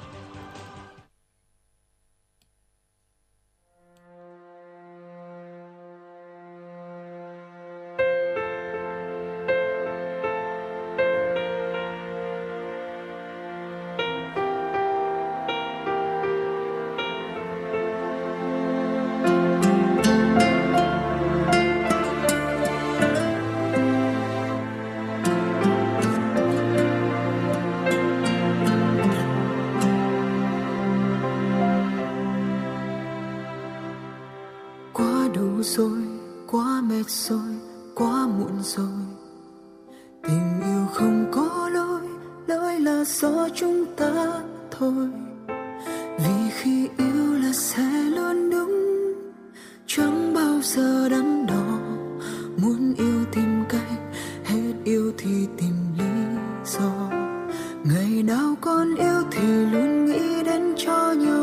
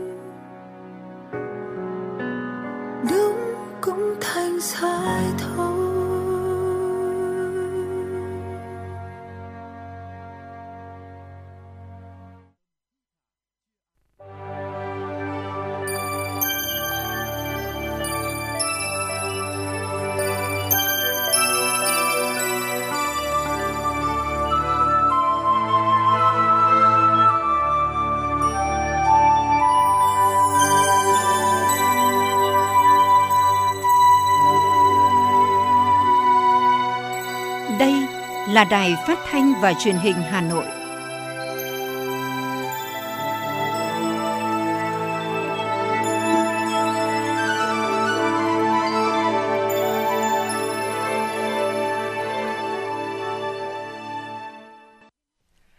Quý vị và các bạn thân mến, bây giờ là 17 giờ ngày 6 tháng 1 năm 2023. Chương trình truyền động Hà Nội chiều ngày hôm nay của chúng tôi đang được phát trực tiếp trên tần số FM 96 MHz của Đài Phát thanh Truyền hình Hà Nội. Chương trình cũng đang được phát trực tuyến trên trang web Hà Nội TV.vn và ngay sau đây chúng tôi xin gửi tới quý vị những tin tức đáng quan tâm. Thưa quý vị, ngày hôm nay tại huyện Sóc Sơn, Ủy ban Mặt trận Tổ quốc Việt Nam thành phố Hà Nội tổ chức chương trình Xuân Nhân Ái, Tết Sẻ Chia, tặng quà cho người nghèo, người có hoàn cảnh khó khăn nhân dịp Tết Nguyên đán Quý Mão năm 2023. Ủy viên Ban Thường vụ Thành ủy, Chủ tịch Ủy ban Mặt trận Tổ quốc Việt Nam thành phố Hà Nội Nguyễn Lan Hương tham dự Phát biểu tại chương trình, Chủ tịch Ủy ban Mặt trận Tổ quốc Việt Nam thành phố Nguyễn Lan Hương cho biết, trong năm 2022, mặt trận các cấp của thành phố đã hỗ trợ xây dựng trên 500 nhà đại đoàn kết, sửa chữa 100 nhà xuống cấp cho hộ nghèo, hỗ trợ sinh kế cho trên 1.600 hộ nghèo, hộ cận nghèo, hộ có hoàn cảnh khó khăn, hỗ trợ khám chữa bệnh, thăng tặng quà Tết cho hàng nghìn hộ nghèo nhân dịp Tết đến xuân về. Với truyền thống tương thân tương ái, mong muốn mang đến mùa xuân ấm áp cho người nghèo, người có hoàn cảnh khó khăn. Nhân dịp Tết Nguyên đán Quý Mão 2023, bên cạnh sự hỗ trợ từ nguồn ngân sách của thành phố, Mặt trận Tổ quốc Việt Nam các cấp của thành phố sẽ triển khai các hoạt động thăm hỏi và trao tặng hàng chục nghìn suất quà Tết cho các hộ nghèo, hộ gia đình chính sách có đông nhân khẩu, có người già ốm đau, bệnh tật, trẻ em, đoàn viên, hội viên ở cơ sở có hoàn cảnh đặc biệt khó khăn trên địa bàn để mọi người mọi nhà đều có Tết. Phát biểu tại chương trình, Bí thư huyện ủy Sóc Sơn Bùi Duy Cường cảm ơn sự quan tâm của Ủy ban Mặt trận Tổ quốc Việt Nam thành phố dành cho người nghèo, người có hoàn cảnh khó khăn của huyện Sóc Sơn nhân dịp chuẩn bị đón Tết Nguyên đán 2023 việc chăm lo Tết cho người nghèo là việc làm nghĩa tình, nhân văn, là nguồn động viên lớn về tinh thần cho người nghèo. Bí thư huyện ủy Sóc Sơn cũng cho biết, dịp này, ngoài quà của Ủy ban Mặt trận Tổ quốc Việt Nam thành phố, huyện Sóc Sơn cũng dành gần 19 tỷ đồng để tặng quà cho 28.755 lượt đối tượng chính sách, người có công, người có hoàn cảnh khó khăn trên địa bàn huyện. Ngày hôm nay, huyện ủy Trương Mỹ tổ chức lễ đón nhận huân chương lao động hạng 3 bằng khen của Thủ tướng Chính phủ và tổng kết phong trào thi đua năm 2022, phát động phong trào thi đua năm 2023. Phó Chủ tịch Ủy ban nhân dân thành phố Hà Nội Nguyễn Mạnh Quyền dự và phát biểu tại hội nghị. Báo cáo phong trào thi đua tại hội nghị, Phó Bí thư huyện ủy, Chủ tịch Ủy ban nhân dân huyện Trường Mỹ Nguyễn Đình Hoa cho biết, năm 2022, huyện đã hoàn thành và hoàn thành vượt mức 13 trên 15 chỉ tiêu thành phố giao, 15 trên 20 chỉ tiêu Hội đồng nhân dân huyện giao, trong đó tốc độ tăng trưởng kinh tế đạt 11,9%, thu nhập bình quân đạt 68,5 triệu đồng một người một năm. Các chỉ tiêu về xây dựng Đảng và hệ thống chính trị đều hoàn thành và hoàn thành vượt mức được giao. Ghi nhận những thành tích đạt được, Chủ tịch nước quyết định tặng huân chương lao động hạng nhì cho nhân dân và cán bộ xã Đại Yên, huân chương lao động hạng 3 cho nhân dân và cán bộ huyện Trương Mỹ. Thủ tướng Chính phủ tặng bằng khen cho nhân dân và cán bộ huyện Trương Mỹ và thôn Yên Trường, xã Trường Yên. Chủ tịch Ủy ban nhân dân thành phố Hà Nội khen thưởng 102 tập thể cá nhân. Chủ tịch Ủy ban nhân dân huyện Trương Mỹ tặng giấy khen cho 1018 tập thể 2.783 cá nhân có thành tích xuất sắc trong thực hiện nhiệm vụ đột xuất chuyên đề năm 2022. Chúc mừng kết quả đã đạt được. Phó Chủ tịch Ủy ban nhân dân thành phố Nguyễn Mạnh Quyền đề nghị huyện Trương Mỹ tiếp tục quán triệt, triển khai, tuyên truyền và tổ chức thực hiện các chủ trương chính sách của Đảng, pháp luật của nhà nước về thi đua khen thưởng, nhất là quán triệt sâu sắc tư tưởng thi đua ái quốc của Chủ tịch Hồ Chí Minh gắn với thực hiện tốt chỉ thị số 34 CTTU ngày 7 tháng 4 năm 2014 của Bộ Chính trị về tiếp tục đổi mới công tác thi đua khen thưởng.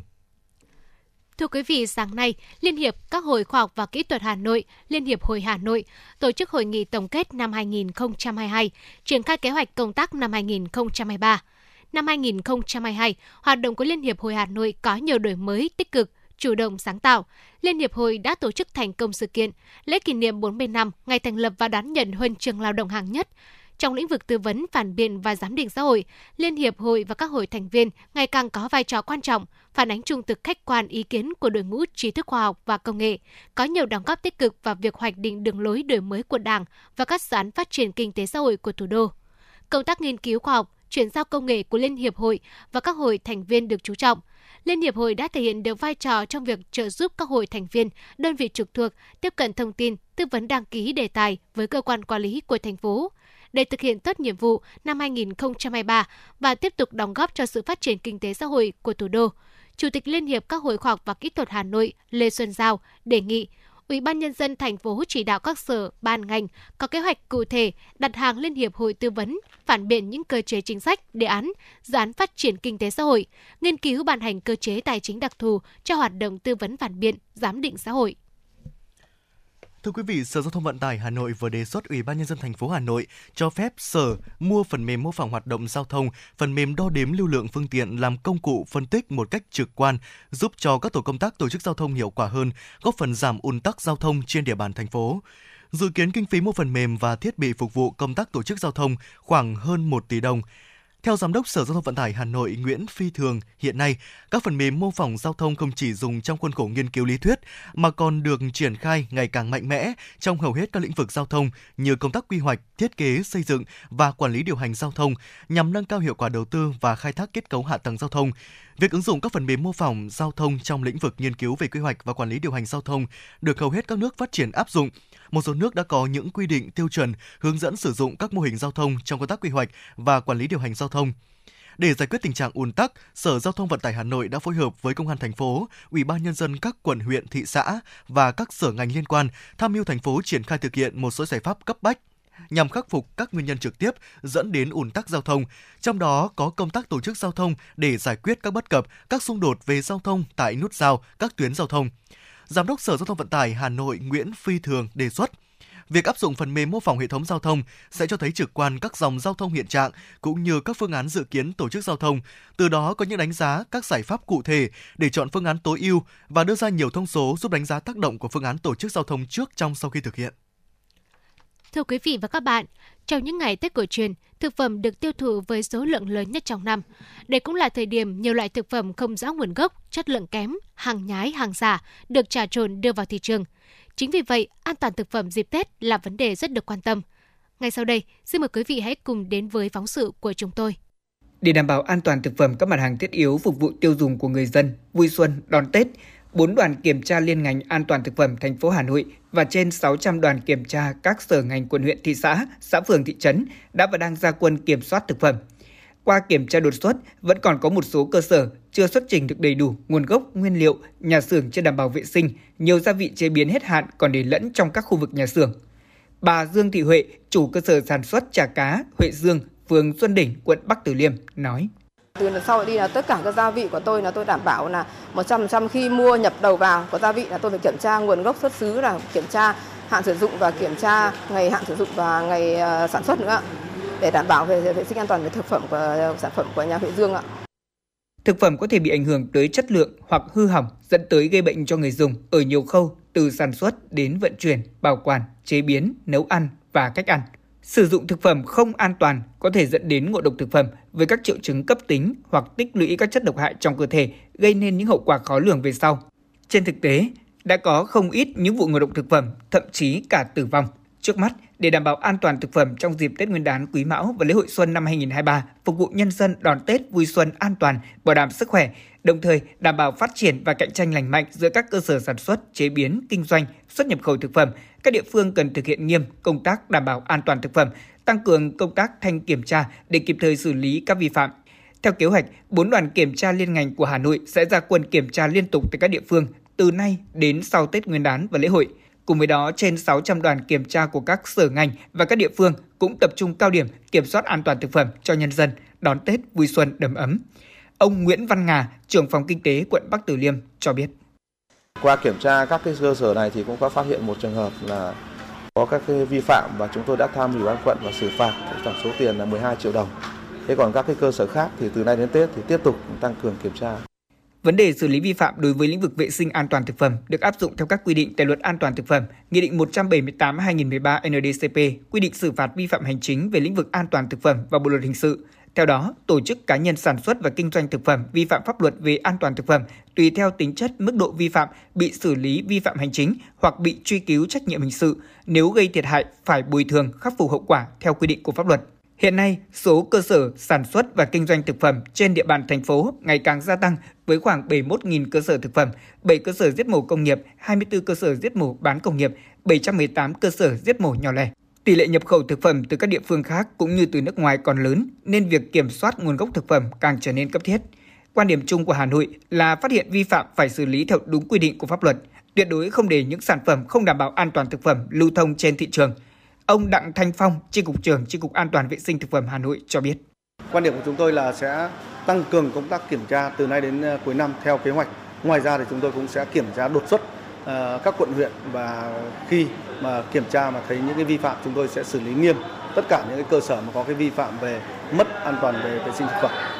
Từ ngày 15 tháng 12 năm 2022 tới tháng 3 năm 2023, các địa phương trong cả nước đồng loạt gia quân tổ chức các đoàn kiểm tra chuyên ngành, liên ngành kiểm tra thực phẩm dịp trước, trong và sau Tết Nguyên đán Quý Mão 2023 cũng như mùa lễ hội xuân năm 2023. Đối với mỗi người dân hay là những người tiêu dùng thông thái sáng suốt lựa chọn những thực phẩm sạch có nguồn gốc xuất xứ rõ ràng, có tem nhãn thông tin nhà sản xuất, không sử dụng các sản phẩm thực phẩm không rõ nguồn gốc, có dấu hiệu bị ôi thiêu, mốc hỏng, hạn chế sử dụng bia rượu phòng gây ngộ độc cho tất cả mọi người, mọi nhà đều được đón một cái Tết an toàn, vui tươi, hạnh phúc. Số hiệu FM96 đang chuẩn bị nâng độ cao. Quý khách hãy thắt dây an toàn, sẵn sàng trải nghiệm những cung bậc cảm xúc cùng FN96. Thưa quý vị và các bạn, chương trình truyền động Hà Nội chiều ngày hôm nay xin được tiếp tục với những tin tức thời sự đáng chú ý. Chiều hôm qua tại Hà Nội, công ty cổ phần báo cáo đánh giá Việt Nam phối hợp cùng báo điện tử Vietnamnet tổ chức lễ công bố top 500 doanh nghiệp lớn nhất Việt Nam và top 10 công ty uy tín các ngành dược, logistics, du lịch, vận tải hành khách, thức ăn chăn nuôi năm 2022. Theo đó, trong top 10 bảng xếp hạng top 500 doanh nghiệp lớn nhất Việt Nam 2022, gồm công ty trách nhiệm hữu hạn Samsung Electronics Việt Nam Thái Nguyên, Tập đoàn Dầu khí Việt Nam, Tập đoàn Điện lực Việt Nam, Tập đoàn Xăng dầu Việt Nam, Công ty cổ phần Tập đoàn Hòa Phát, Tập đoàn Công nghiệp Viễn thông Quân đội, Tập đoàn Vingroup, Công ty cổ phần Ngân hàng Nông nghiệp và Phát triển Nông thôn Việt Nam, Công ty cổ phần Đầu tư Thế giới Di động và Ngân hàng Thương mại Cổ phần Đầu tư Phát triển Việt Nam. Tại sự kiện, đại diện ban tổ chức, ông Vũ Đăng Vinh, Tổng giám đốc Việt Nam Report ghi nhận trong bối cảnh mới, các doanh nghiệp VNA 500 và top 10 công ty uy tín các ngành trọng điểm đã giữ vững được vị thế và vai trò là đầu tàu của nền kinh tế đất nước với những chiến lược hiệu quả và bước tiến trong số hóa và đổi mới tư duy quản trị, thể hiện bản lĩnh và sức chống chịu mạnh mẽ để từng bước vượt qua đại dịch, khôi phục vững chắc hoạt động sản xuất kinh doanh. Thưa quý vị, vào lúc 8 giờ 45 phút, giá vàng SJC tại thị trường Hà Nội được công ty vàng bạc đá quý Phú Quý niêm yết giá vàng SJC ở mức 66 đến 66,9 triệu đồng trên một lượng, mua vào bán ra giảm 150.000 đồng trên một lượng ở cả chiều mua vào và bán ra so với chốt phiên hôm qua tại công ty vàng bạc đá quý Sài Gòn niêm yết ở mức 66,1 đến 66,92 triệu đồng trên một lượng mua vào bán ra, giảm 100.000 đồng trên một lượng ở cả chiều mua vào và bán ra so với chốt phiên hôm qua. Các loại vàng nữ trang khác trong sáng nay cũng điều chỉnh giảm. Theo đó, giá vàng 24K giảm 100.000 đồng trên một lượng, niêm yết ở mức 53,10 đến 53,80 triệu đồng trên một lượng. Vàng Tây 18K giảm 80.000 đồng trên một lượng, niêm yết ở mức 38,5 đến 40,5 triệu đồng trên một lượng và vàng 14K giảm 60.000 đồng trên một lượng cho cả chiều mua vào và bán ra, niêm yết ở mức 29,52 đến 31,52 triệu đồng trên một lượng. Thưa quý vị, ngày hôm nay tại trường Trung học phổ thông chuyên Hà Nội Amsterdam, quận Cầu Giấy, Sở Giáo dục Đào tạo Hà Nội tổ chức hội nghị tổng kết giai đoạn thực hiện đề án thí điểm chương trình đào tạo song bằng tú tài Việt Nam và tú tài Anh Quốc cấp trung học phổ thông.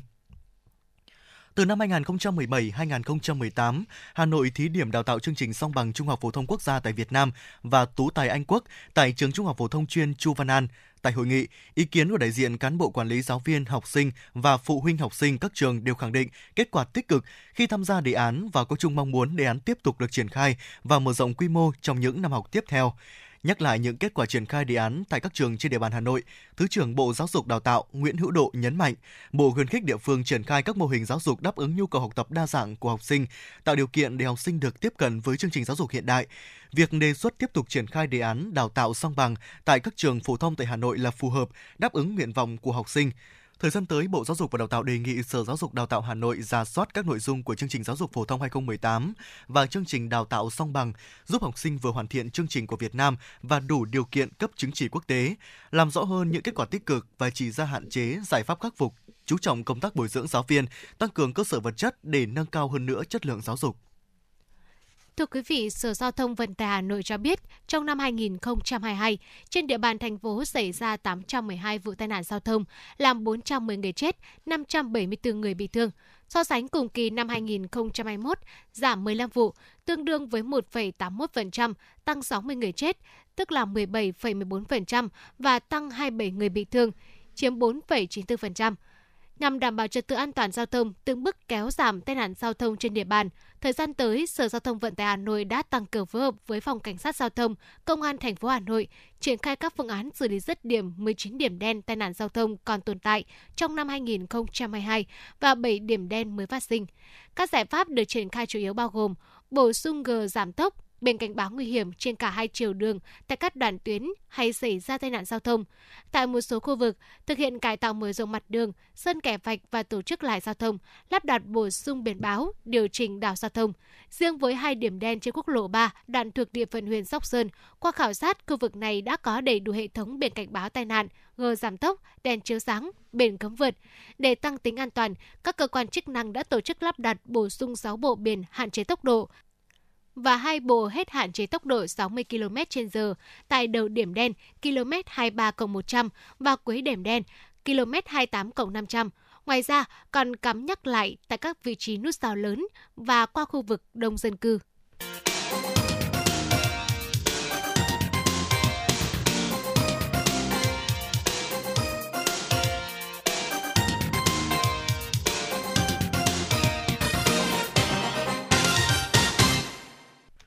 Thưa quý vị và các bạn, trong quá trình phấn đấu xây dựng xã nông thôn mới kiểu mẫu, nhiều địa phương trên địa bàn Hà Nội đã có cách làm hay, sáng tạo, đi đầu trong chuyển đổi cơ cấu cây trồng, hướng đến phát triển du lịch gắn với nông nghiệp nông thôn. Và sau đây mời quý vị và các bạn cùng đến với huyện Đan Phượng để thấy được những người nông dân đã và đang phát triển mô hình này mang lại hiệu quả như thế nào qua phóng sự sau đây. Đan Phượng phát triển du lịch gắn với nông nghiệp. Nhằm phát triển du lịch một cách bền vững, Ủy ban nhân dân thành phố Hà Nội đã lên kế hoạch phát triển kinh tế du lịch nông nghiệp nông thôn gắn với xây dựng nông thôn mới trên địa bàn Hà Nội giai đoạn 2022-2025. Ủy ban nhân dân thành phố Hà Nội đặt mục tiêu phấn đấu giai đoạn này mỗi huyện thị xã có tiềm năng và thế mạnh về phát triển du lịch nông nghiệp nông thôn trên địa bàn thành phố, triển khai từ 1 đến 3 sản phẩm, dịch vụ du lịch cộng đồng và điểm du lịch Phần đầu có ít nhất 50% số sản phẩm này được bảo hộ quyền sở hữu trí tuệ và công nhận ô cốp đạt tiêu chuẩn từ 3 sao trở lên. Mỗi huyện thị xã có tiềm năng xây dựng ít nhất một mô hình chuỗi liên kết du lịch nông nghiệp nông thôn đặc thù, có sự tham gia của các chủ thể nông dân, hợp tác xã, hộ kinh doanh, doanh nghiệp. Thành phố triển khai đào tạo bồi dưỡng nghề, bồi dưỡng kiến thức du lịch cho tối thiểu 80% nhân viên làm việc trong các cơ sở dịch vụ, làng nghề phục vụ du lịch, cán bộ quản lý du lịch tại địa phương và các chủ thể hoạt động kinh doanh du lịch nông nghiệp nông thôn. Ủy ban nhân dân thành phố cũng tập trung xây dựng thí điểm 6 mô hình phát triển du lịch nông nghiệp nông thôn, du lịch cộng đồng, làng du lịch thông minh, du lịch làng nghề theo hướng du lịch xanh, có trách nhiệm và bền vững tại các huyện Thường Tín, Đan Phượng, Thanh Trì, Mỹ Đức, Thạch Thất, thị xã Sơn Tây.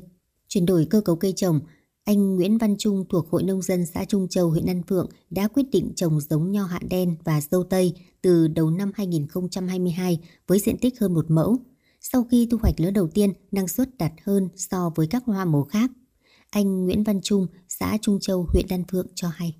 Tôi à, có đăng ký à, gọi là sản xuất theo à, mô hình của Việt Gáp và theo tiêu chuẩn là mình phải làm theo đúng cái quy trình của Việt Gáp Đấy, thì tạo ra cái sản phẩm sạch sau à, này nho này nó phát triển lên thì cũng có muốn để cho bà con rồi là các à, du khách họ đến họ về họ trải nghiệm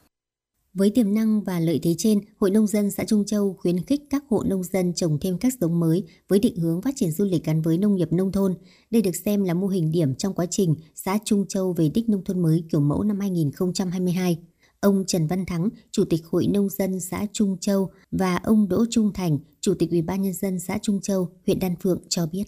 Về cái ờ, nho họ đen thì cũng đã được mang ờ, đi kiểm định và đánh giá về đảm bảo cái ờ, công nhận cái Việt Gáp thì cái mô hình cái nho hạ đen là chúng tôi có được cục sở hữu trí tuệ đã đã đánh giá. Như thời điểm trước ấy thì là xã Trung Châu là chủ yếu là ngô và khoai thì được sự ờ, ờ, quan tâm của các cấp thì vận động nhân dân chuyển đổi cây trồng ví dụ như cây cà chua là cây dâu tây và hiện nay là nho hạ đen.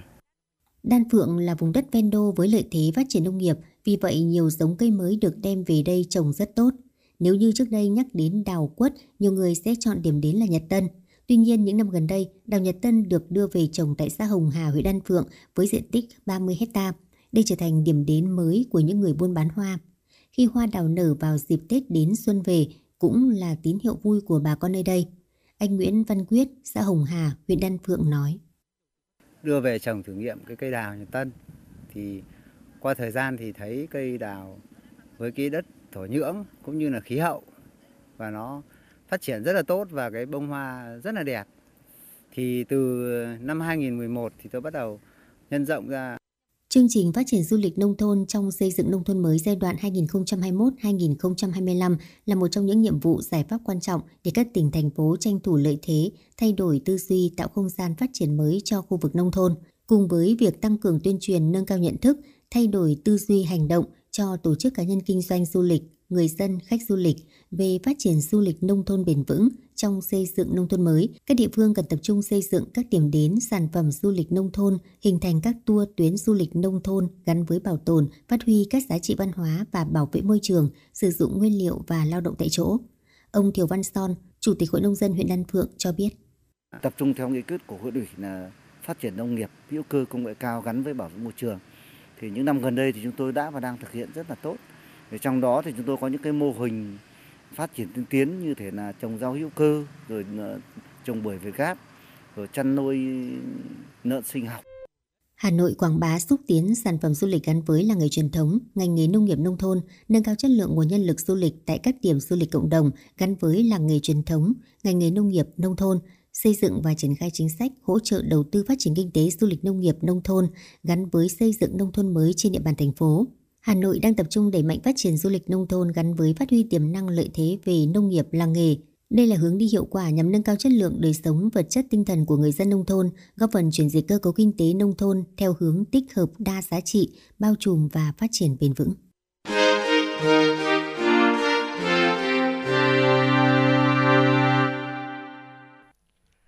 Thưa quý vị và các bạn, tuy là địa phương cách xa thủ đô, nhưng từ khi xây dựng thành công thị trấn đạt chuẩn văn minh đô thị, thị trấn Tây Đằng, huyện Ba Vì như khoác lên mình một chiếc áo mới rực rỡ sắc màu. Mời quý vị và các bạn cùng nghe phóng sự Đổi thay trên quê hương Tây Đằng. Là trung tâm văn hóa chính trị của huyện Ba Vì, thị trấn Tây Đằng có 14 thôn, hơn 17.000 nhân khẩu. Với mục tiêu hướng tới đạt đô thị loại 5, trong những năm qua, cán bộ và nhân dân thị trấn đã tích cực triển khai, thực hiện đồng bộ nhiều giải pháp trên các lĩnh vực, giữ vững an ninh chính trị, trật tự an toàn xã hội, tạo nên bộ mặt thị trấn có nhiều thay đổi tích cực. Sau hơn 2 năm thực hiện các tiêu chí xây dựng thị trấn Tây Đằng đạt chuẩn đô thị văn minh, thị trấn đã tập trung mọi nguồn lực đầu tư phát triển kinh tế, văn hóa xã hội, xây dựng kết cấu hạ tầng, cải tạo chỉnh trang văn minh đô thị, chất lượng cuộc sống của người dân được nâng lên, hệ thống cây xanh, điện chiếu sáng, vỉa hè được nâng cấp. Thị trấn cũng hoàn thành việc gắn biển số nhà, biển ngõ. Các bức tranh tường xuất hiện ở hầu hết các tuyến đường, diện mạo đô thị ngày càng khang trang, sáng xanh sạch đẹp. Nhà văn hóa của các thôn được sửa chữa, chỉnh trang theo đúng tiêu chuẩn và được sử dụng thường xuyên, đúng mục đích, phát huy hiệu quả của nhà văn hóa. Ông Phùng Quang Trang, trưởng thôn Bắc, thị trấn Tây Đằng, huyện Ba Vì cho biết. Từ khi ờ, phong trào của huyện ờ, phát động phong trào sáng sạch đẹp đẹp ờ, an toàn, nhất là văn minh đô thị của thị trấn, chính quyền đoàn thể của nhân dân thôn Bắc rất là ủng hộ được bà con và các doanh nghiệp trong ấy đều ủng hộ bằng kể cả vật chất, tinh thần. Bà con thì hưởng ứng là góp những ngày công đi sửa sang trồng hoa, cây cảnh. Còn các ờ, doanh nghiệp thì ủng hộ ờ, ờ, vẽ tranh. Phong trào toàn dân đoàn kết xây dựng đời sống văn hóa được thị trấn Tây Đằng hết sức chú trọng – qua bình xét hàng năm, thị trấn có 89% số hộ được công nhận gia đình văn hóa, 100% hộ thực hiện quy ước nơi cư trú, 100% gia đình đăng ký thực hiện nếp sống văn minh trong việc cưới, việc tang, lễ hội, 12 làng đạt làng văn hóa. Thị trấn Tây Đằng có 27 đình chùa là các di tích lịch sử văn hóa đã được xếp hạng cấp quốc gia, cấp thành phố. Các di tích thường xuyên được trùng tu, bảo tồn và duy trì các hoạt động lễ tiết đúng quy định văn minh, lành mạnh, đảm bảo đời sống tín ngưỡng tôn giáo của nhân dân. Ông Phùng Công Dậu, Ban Quản lý Di tích Tây Đằng, huyện Ba Vì nói. Từ cái chỗ mà các cấp à, chính quyền người ta tuyên truyền rồi vận động nhân dân thì nhân dân đều là chấp hành tốt cái chủ trương và cái chính sách của địa phương. Giáo dục là một trong những tiêu chí quan trọng để đánh giá thị trấn đạt chuẩn văn minh đô thị hết sức được quan tâm. Hiện tại, thị trấn Tây Đằng có 6 trường học, các nhà trường đều được quan tâm đầu tư xây dựng cơ sở hạ tầng khang trang, hiện đại, phục vụ nhu cầu giảng dạy theo mô hình chuyển đổi số, với đầy đủ các phòng học chức năng, bộ môn, nhà đa năng, không có phòng học cấp 4. Bà Bùi Thị Hoàn, hiệu trưởng trường tiểu học Tây Đằng B, huyện Ba Vì chia sẻ. Ngoài cái việc là các thầy cô có được những cái môi trường để thiết kế những cái bài giảng sinh động, hấp dẫn và các thầy cô luôn làm mới mỗi cái bài giảng cho các con. Thế và với học sinh thì được học tập với nhiều cái hình thức rất là phong phú, đa dạng. Các con rất là thích thú và các con được trải nghiệm nhiều, được hoạt động nhiều và qua đó để hình thành và phát triển những cái kỹ năng cũng như là năng lực cần thiết cho các con để thực hiện tốt tiêu chí về y tế, Ủy ban nhân dân thị trấn đã phối hợp với Trung tâm Y tế huyện tăng cường bồi dưỡng, nâng cao chất lượng cán bộ y tế đáp ứng nhiệm vụ chăm sóc sức khỏe nhân dân ngay tại tuyến cơ sở. Đồng thời, đẩy mạnh truyền thông giáo dục sức khỏe cho người dân mắc bệnh không lây nhiễm đến trạm y tế để được quản lý khám chữa bệnh như tiểu đường, tăng huyết áp. Tỷ lệ người dân tham gia bảo hiểm y tế năm 2022 đạt 93%. Hiện trụ sở của trạm y tế thị trấn đang được đầu tư xây dựng khang trang, tiến tới đáp ứng tốt hơn nhu cầu khám chữa bệnh của người dân. Trong thời gian tới, thị trấn Tây Đằng sẽ tiếp tục tập trung đẩy mạnh công tác tuyên truyền và đẩy mạnh nguồn lực của xã hội và nhân dân cùng chung sức tiếp tục phấn đấu và nâng cao chất lượng các tiêu chí của một thị trấn đạt chuẩn văn minh đô thị. Ông Nguyễn Đại Hải, Chủ tịch Ủy ban nhân dân thị trấn Tây Đằng, huyện Ba Vì cho biết. Chúng tôi sẽ tiếp tục duy trì bằng những các biện pháp là tuyên truyền vận động nhân dân thực hiện tốt các, các cái ờ, tiêu chí về văn minh đô thị thứ nhất là về phát triển kinh tế xã hội thứ hai là đảm bảo cái an sinh xã hội trong ờ, cho nhân dân trong cái thời gian tới đây biến để bà con thấy rõ là được cái cái cái lợi ích của cái ờ, đô thị văn minh để cho bà con được hưởng lợi và cũng nâng cao cái đời sống vật chất cũng như tinh thần cho nhân dân của địa phương. Với việc xây dựng thị trấn đạt chuẩn đô thị văn minh đã khuyến khích vận động người dân các thị trấn, các huyện ngoại thành tiếp tục hơn nữa trong phong trào cả nước chung sức xây dựng nông thôn mới, phong trào toàn dân đoàn kết xây dựng đời sống văn hóa và cuộc vận động toàn dân đoàn kết xây dựng nông thôn mới, đô thị văn minh, góp phần xây dựng cảnh quan đô thị, nâng cao đời sống vật chất và tinh thần cho nhân dân. Quý vị và các bạn đang nghe chương trình Truyền động Hà Nội chiều được phát trực tiếp trên tần số FM 96 MHz của Đài Phát thanh Truyền hình Hà Nội. Thực hiện chương trình, chỉ đạo nội dung Nguyễn Kim Khiêm, chỉ đạo sản xuất Nguyễn Tiến Dũng, tổ chức sản xuất Lê Xuân Luyến, biên tập Quang Hưng, MC Bảo Trâm Võ Nam, thư ký Thu Vân cùng kỹ thuật viên Bảo Tuấn phối hợp thực hiện. Còn bây giờ, xin mời quý vị và các bạn hãy giữ sóng để cùng lắng nghe ca khúc Khúc hát người Hà Nội qua phần thể hiện của ca sĩ Hồ Quỳnh Hương.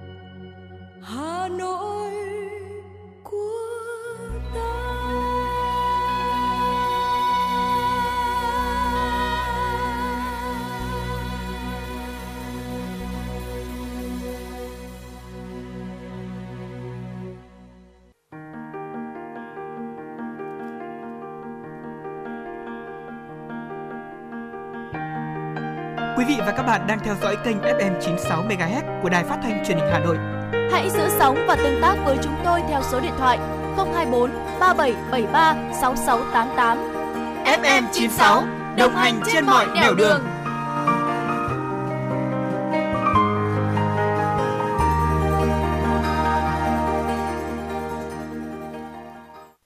Thưa quý vị và các bạn, hiện nay cùng với những ưu thế thì việc sử dụng internet của giới trẻ, nhất là học sinh cũng đặt ra nhiều thách thức tiêu cực, thậm chí là gây ra những nguy hại về cả tinh thần và thể chất.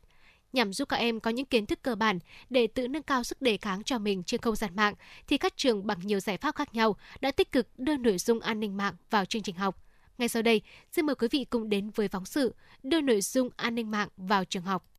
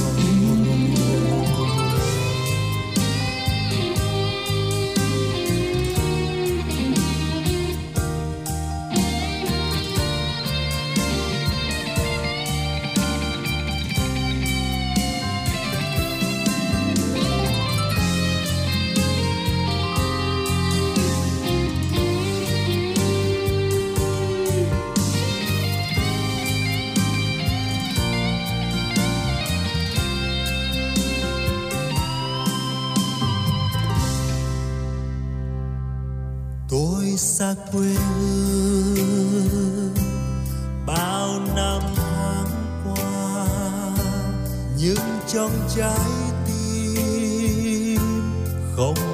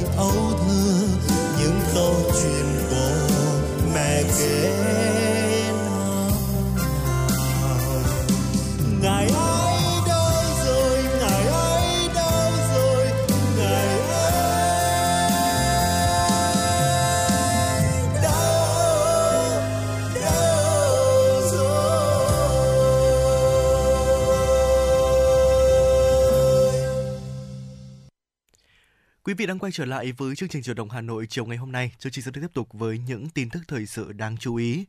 Bộ Nông nghiệp Mỹ đã cấp giấy phép có điều kiện cho loại vaccine đầu tiên dành cho ong. Công ty Dallin Animal Health thông báo hôm 4 tháng 1. Công ty Dallin Animal Health có trụ sở tại Athens, bang Georgia, Mỹ đã phát hiện một loại thuốc dự phòng đường uống mà họ hy vọng sẽ có hiệu quả chống lại bệnh nhiễm trùng do vi khuẩn lây truyền qua bào tử có sức tàn phá cao. American Foulbrood là một bệnh nhiễm trùng do vi khuẩn lây truyền cho ấu trùng ong bằng bào tử. Mặc dù việc điều trị bằng kháng sinh có thể làm giảm thiểu tác động đối với những con ong trưởng thành, nhưng các quy định của Mỹ được thông qua gần một thế kỷ trước yêu cầu phải đốt đàn ong bị nhiễm bệnh. Công nghệ của Dallin Animal Health sử dụng phương pháp tạo mồi nhiễm miễn dịch xuyên thế hệ, sử dụng ong chúa để truyền khả năng miễn dịch cho ấu trùng trước khi chúng nở. Trên thực tế, vaccine chứa vi khuẩn ấu trùng Phaetonibacillus toàn tế bào đã bị giết chết, được ong thợ truyền qua sữa ong chúa và kết thúc ở buồng trứng của ong chúa. Công ty tuyên bố rằng các nghiên cứu về hiệu quả đã chỉ ra vaccine có thể làm giảm tỷ lệ chết ấu trùng của ong do bị nhiễm virus USDA đã phê duyệt điều trị có điều kiện trong 2 năm, công ty cho biết, được phát triển bởi Dallin Animal Health. Vaccine sẽ được sản xuất bởi Diamond Animal Health, một công ty con của Heska ở bang Iowa. Heska là một công ty của Canada chuyên về các giải pháp chẩn đoán máu. Dallin Animal Health sẽ chịu trách nhiệm phân phối hạn chế cho những người nuôi ong thương mại có quan tâm.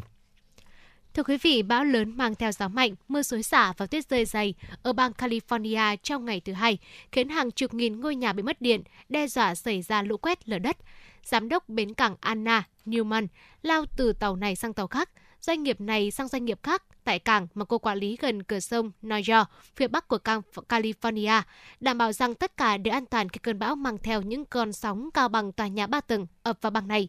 Mưa tiếp tục rơi trên toàn bang California trong ngày hôm qua, gây căng thẳng trên các con sông với mực nước vốn đã dâng cao, cũng như hệ thống kiểm soát lũ lụt từ bờ biển đến các vùng đất canh tác. Tại thành phố Sacramento, phía đông nam quận Mendocino, của Fox các đội đã sử dụng bất kỳ khoảng thời gian nào trời ngừng mưa để sửa chữa những con đê ở phía nam thủ phủ của bang. Đê này đã bị vỡ trong đợt bão đầu tiên bắt đầu vào đêm giao thừa, dẫn đến lũ lụt khiến ít nhất 3 người tử vong. Tại ngôi làng ven biển Mendocino, phía nam cảng Jono, bãi biển Big River dường như không thể nhận ra với đống đổ nát, bao gồm cả cây cối bị xé tỏa khỏi mặt đất bởi sức gió lên đến 50 dặm trên một giờ, tức là khoảng 80 km trên một giờ. Nước sủi bọt đọng trên cát và mùi biển nồng hơn bình thường. Sóng cao đánh liên tục trong đêm, gió mạnh với vận tốc khoảng 80 km/h. Sóng cao tới 30 feet, tức là 9 mét, đã được dự đoán vào ngày hôm qua. Thưa quý vị, theo Bộ Nhập cư tị nạn và quốc tịch Canada, nước này đã có thêm 431.645 thường trú nhân mới trong năm 2022, cao hơn nhiều so với con số 405.000 người của năm 2021. Sự bùng nổ này nằm trong kế hoạch của chính phủ Canada nhằm bù đắp thiếu hụt nhập cư trong năm đầu tiên xảy ra đại dịch COVID-19, cũng như đối phó với xu hướng già hóa dân số và tình trạng thiếu lao động của đất nước, nhất là trong các lĩnh vực chăm sóc y tế và xây dựng. Người nhập cư chiếm gần 100% tăng trưởng lực lượng lao động của Canada và đến năm 2036, người nhập cư sẽ chiếm tới 30% dân số Canada, tăng từ 20,7% vào năm 2021, chiếm phần lớn trong danh sách thường trú nhân mới là những người nhập cư kinh tế hoặc người nước ngoài có tài chính để đầu tư. Trong 3 năm tới, Canada có kế hoạch tiếp nhận thêm 1,45 triệu thường trú nhân, tương đương với 3,8% dân số. Kế hoạch nhập cư của chính phủ Canada cũng bao gồm việc bố trí thường trú nhân mới tại các thị trấn nhỏ và cộng đồng nông thôn là cách làm được đánh giá hợp lý, bởi lẽ làn sóng thường trú nhân mới dự kiến sẽ kéo theo lượng lớn người mua nhà và người thuê nhà, có thể làm tăng sự cạnh tranh trên thị trường nhà cho thuê và tiếp tục đẩy cao chi phí thuê vốn đã tăng mạnh trong năm qua tại Canada. Ấn Độ đã phát hiện tổng cộng 11 dòng phụ của biến thể Omicron ở du khách quốc tế, những người đã đến nước này kể từ ngày 24 tháng 12 năm 2022 đến ngày 3 tháng 1 năm 2023. Theo nguồn tin trên, trong số 19.227 hành khách thực hiện xét nghiệm COVID-19, trong giai đoạn này có 124 người phát hiện dương tính. Bộ Y tế Ấn Độ cho biết thêm, 11 biến thể phụ này là sự kết hợp của các biến thể mới và các biến thể hiện có hoặc trước đây. Các biến thể được phát hiện đều là các dòng phụ của biến thể Omicron, trong đó có BA.5.2 và BF.7 vốn đang lây lan tại Trung Quốc trong thời gian gần đây. Chính phủ Ấn Độ đã thắt chặt quy định nhập cảnh khi bắt buộc xét nghiệm đối với những người đến từ Trung Quốc, Hồng Kông Trung Quốc, Nhật Bản, Hàn Quốc, Singapore và Thái Lan – Trước đó, Ấn Độ chỉ tiến hành xét nghiệm ngẫu nhiên đối với 2% số hành khách quốc tế đến nước này. Theo Trung tâm Phòng ngừa và Kiểm soát Dịch bệnh CDC Trung Quốc, các dòng phụ BA.5.2 và BF.7 của biến thể Omicron đang là những dòng gây bệnh chủ đạo ở nước này. Cả hai dòng phụ này gây ra khoảng 97,5% số ca mắc mới tại Trung Quốc. Hiện số ca mắc COVID-19 mới tại Trung Quốc có chiều hướng tăng sau khi nước này điều chỉnh các biện pháp ứng phó với dịch bệnh, cho phép dỡ bỏ nhiều hạn chế và nới lỏng các quy định phòng chống dịch. Thưa quý vị và các bạn, Bộ Y tế Cộng hòa Séc cho biết ngay trong những ngày đầu năm 2023, các bệnh viện và phòng khám đã bị quá tải số lượng bệnh nhân mắc cúm đến khám và điều trị tăng mạnh. Một phần nguyên nhân dẫn đến tình trạng trên là do không ít bệnh nhân đã chỉ hoãn qua dịp đón năm mới 2023 đến các cơ sở y tế để khám và điều trị. Do tình hình dịch tễ ngày càng trở nên nghiêm trọng, nhiều bệnh viện đã phải hạn chế đón tiếp bệnh nhân đến thăm khám cũng như tạm dừng triển khai một số hoạt động đã lên kế hoạch từ trước. Một số bệnh viện hiện không còn giường trống để điều trị bệnh nhân, trong khi nhiều nhân viên y tế đã kiệt sức vì làm việc quá tải. Theo Bộ Y tế Cộng hòa Séc, Virus cúm đang lây lan mạnh và số bệnh nhân mắc cúm tại nước này hiện cao hơn số bệnh nhân mắc COVID-19 hay các bệnh nhiễm trùng đường hô hấp do virus RS, virus hợp bào hô hấp, vốn rất phổ biến trong cùng giai đoạn này năm 2022 gây ra. Trước đó vào năm 2017, dịch cúm đã lây lan nhanh chóng trên toàn lãnh thổ Cộng hòa Séc, trong đó những người bị bệnh chủ yếu bị nhiễm virus cúm A H3N2, Chủ tịch công ty phát triển vaccine Séc Roman Frimula cho biết, Cộng hòa Séc đã công bố dịch cúm trên khắp cả nước sau dịp nghỉ lễ năm mới, trong đó số bệnh nhân mắc cúm đã tăng đột biến tới 49% chỉ trong một tuần. Bệnh nhân cúm được ghi nhận ở tất cả các nhóm tuổi cũng như tại toàn bộ các tỉnh thành của quốc gia Trung Âu này.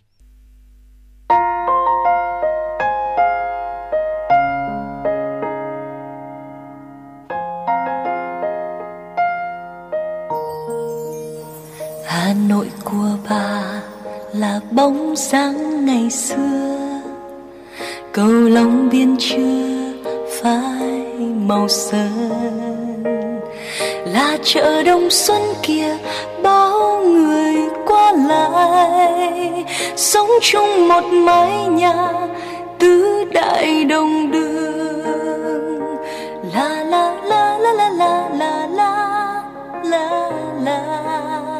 mộc mạc đơn sơ hạnh phúc là thế đấy nào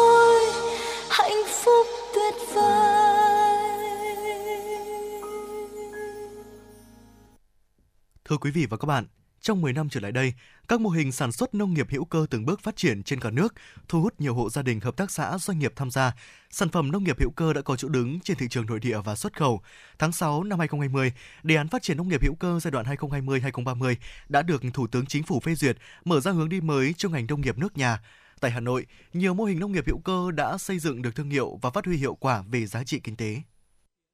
Vụ mùa năm 2022, Hợp tác xã Nông nghiệp hữu cơ Đồng Phú, huyện Trường Mỹ sản xuất hơn 40 ha lúa hữu cơ và được một số doanh nghiệp phân phối tiêu thụ sản phẩm ký hợp đồng liên kết thu mua với giá cao hơn từ 1,5 lần trở lên so với sản phẩm thông thường.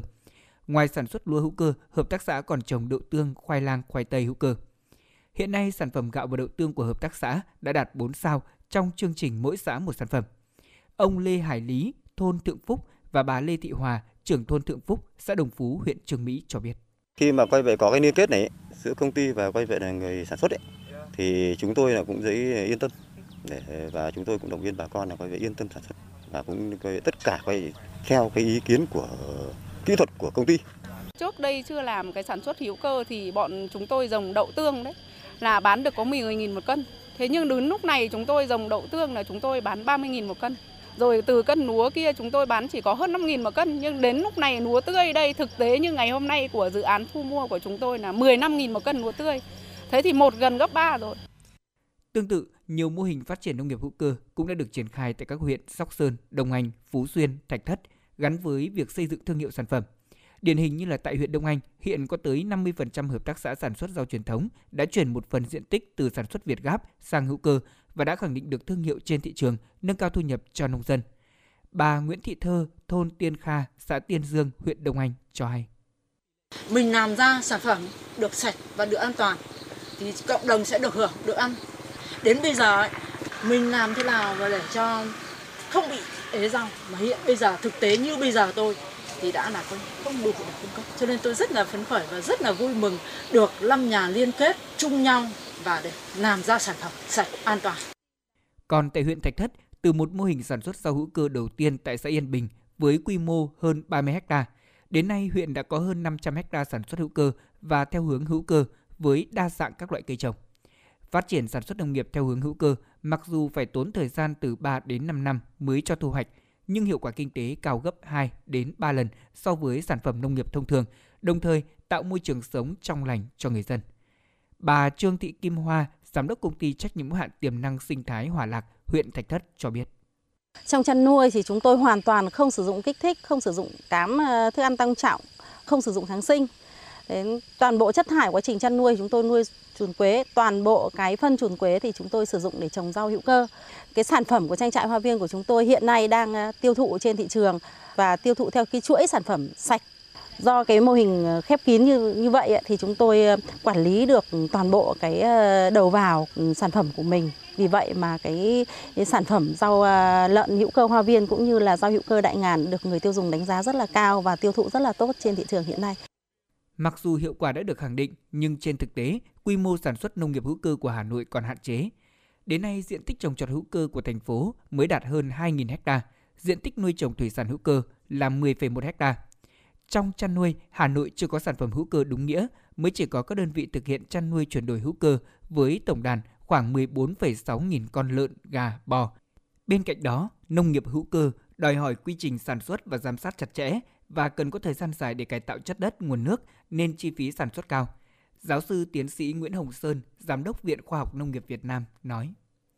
Ờ, để mà phát triển được sản xuất hữu cơ thì yêu, bên cạnh yếu tố kỹ thuật cái liên kết sản xuất để tạo được cái vùng sản xuất hàng hóa theo đúng một cái quy trình với cái số lượng mà nó cũng phải đủ để cung cấp, nó trở thành hàng hóa. Thứ hai nữa là cùng thống nhất một cái quy trình giám sát chất lượng và được cấp chứng nhận chất lượng. Và và cuối cùng đó là khâu tiếp cận thị trường để xây dựng thương hiệu là hết sức quan trọng. Và do đó cho nên là à, hơn nay là hơn lúc nào hết thì đối với cái việc mà phát triển các cái vùng sản xuất chất lượng cao à, được kiểm soát vệ sinh an toàn thực phẩm chất lượng vệ sinh an toàn thực phẩm và sản hữu cơ thế này thì cái mối liên kết là hết sức quan trọng giữa doanh nghiệp với nông dân. Để tạo bước chuyển mới và hiệu quả cho nông nghiệp hữu cơ của Hà Nội, trước hết, ngành nông nghiệp thủ đô cần có quy hoạch phát triển các vùng sản xuất tập trung đối với một số sản phẩm nông sản hữu cơ mà thị trường trong và ngoài nước cần có nhu cầu lớn, phù hợp với điều kiện sinh thái của địa phương. Bên cạnh đó, tăng cường tuyên truyền, nâng cao nhận thức, hướng dẫn quy trình sản xuất nông nghiệp hữu cơ cho nông dân, chủ trang trại, hợp tác xã cũng như cán bộ nông nghiệp các cấp của địa phương. Ngành nông nghiệp cũng cần hoàn thiện đồng bộ quy trình về sản xuất, chứng nhận, quản lý chất lượng sản phẩm hữu cơ, tham mưu với cơ quan có thẩm quyền ban hành chính sách hỗ trợ, thúc đẩy việc ứng dụng khoa học công nghệ, nhất là việc triển khai ứng dụng các thành tựu công nghệ sinh học phù hợp với nông nghiệp hữu cơ vào sản xuất, thúc đẩy liên kết chuỗi giá trị từ sản xuất đến tiêu thụ sản phẩm, khuyến khích các tổ chức cá nhân đầu tư vào sản xuất nông nghiệp hữu cơ, gắn việc phát triển nông nghiệp hữu cơ với xây dựng nông thôn mới nâng cao, kiểu mẫu.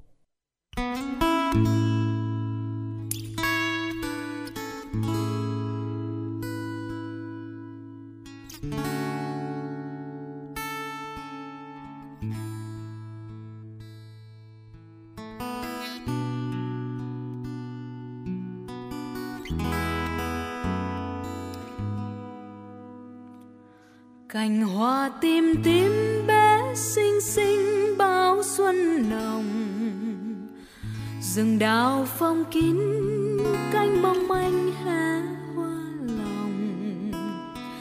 Hà nội chờ đón tết hoa trên người đi.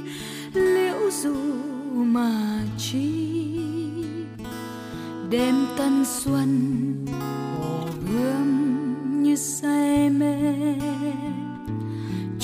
Gieo ngân, ngọc sơn sao uy nghi? Ngàn phía đen lệ đền, chạy lòng tôi nhớ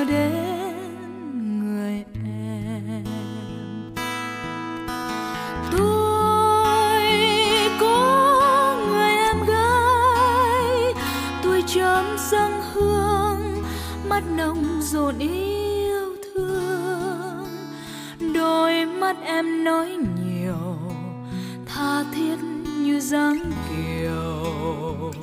Ôi tình yêu, nhưng một sớm mùa thu khép giữa trời tím ngắt, nàng đi gót hải xanh. Nàng đi trong dạ quen lối cũ ân tình, nghĩa xưa. Rồi từ ngày ấy sống xa anh nơi kim tiền, ngục trần gian hãm tấm thân sinh đôi mắt hiền. Đời nghèo không lối thoát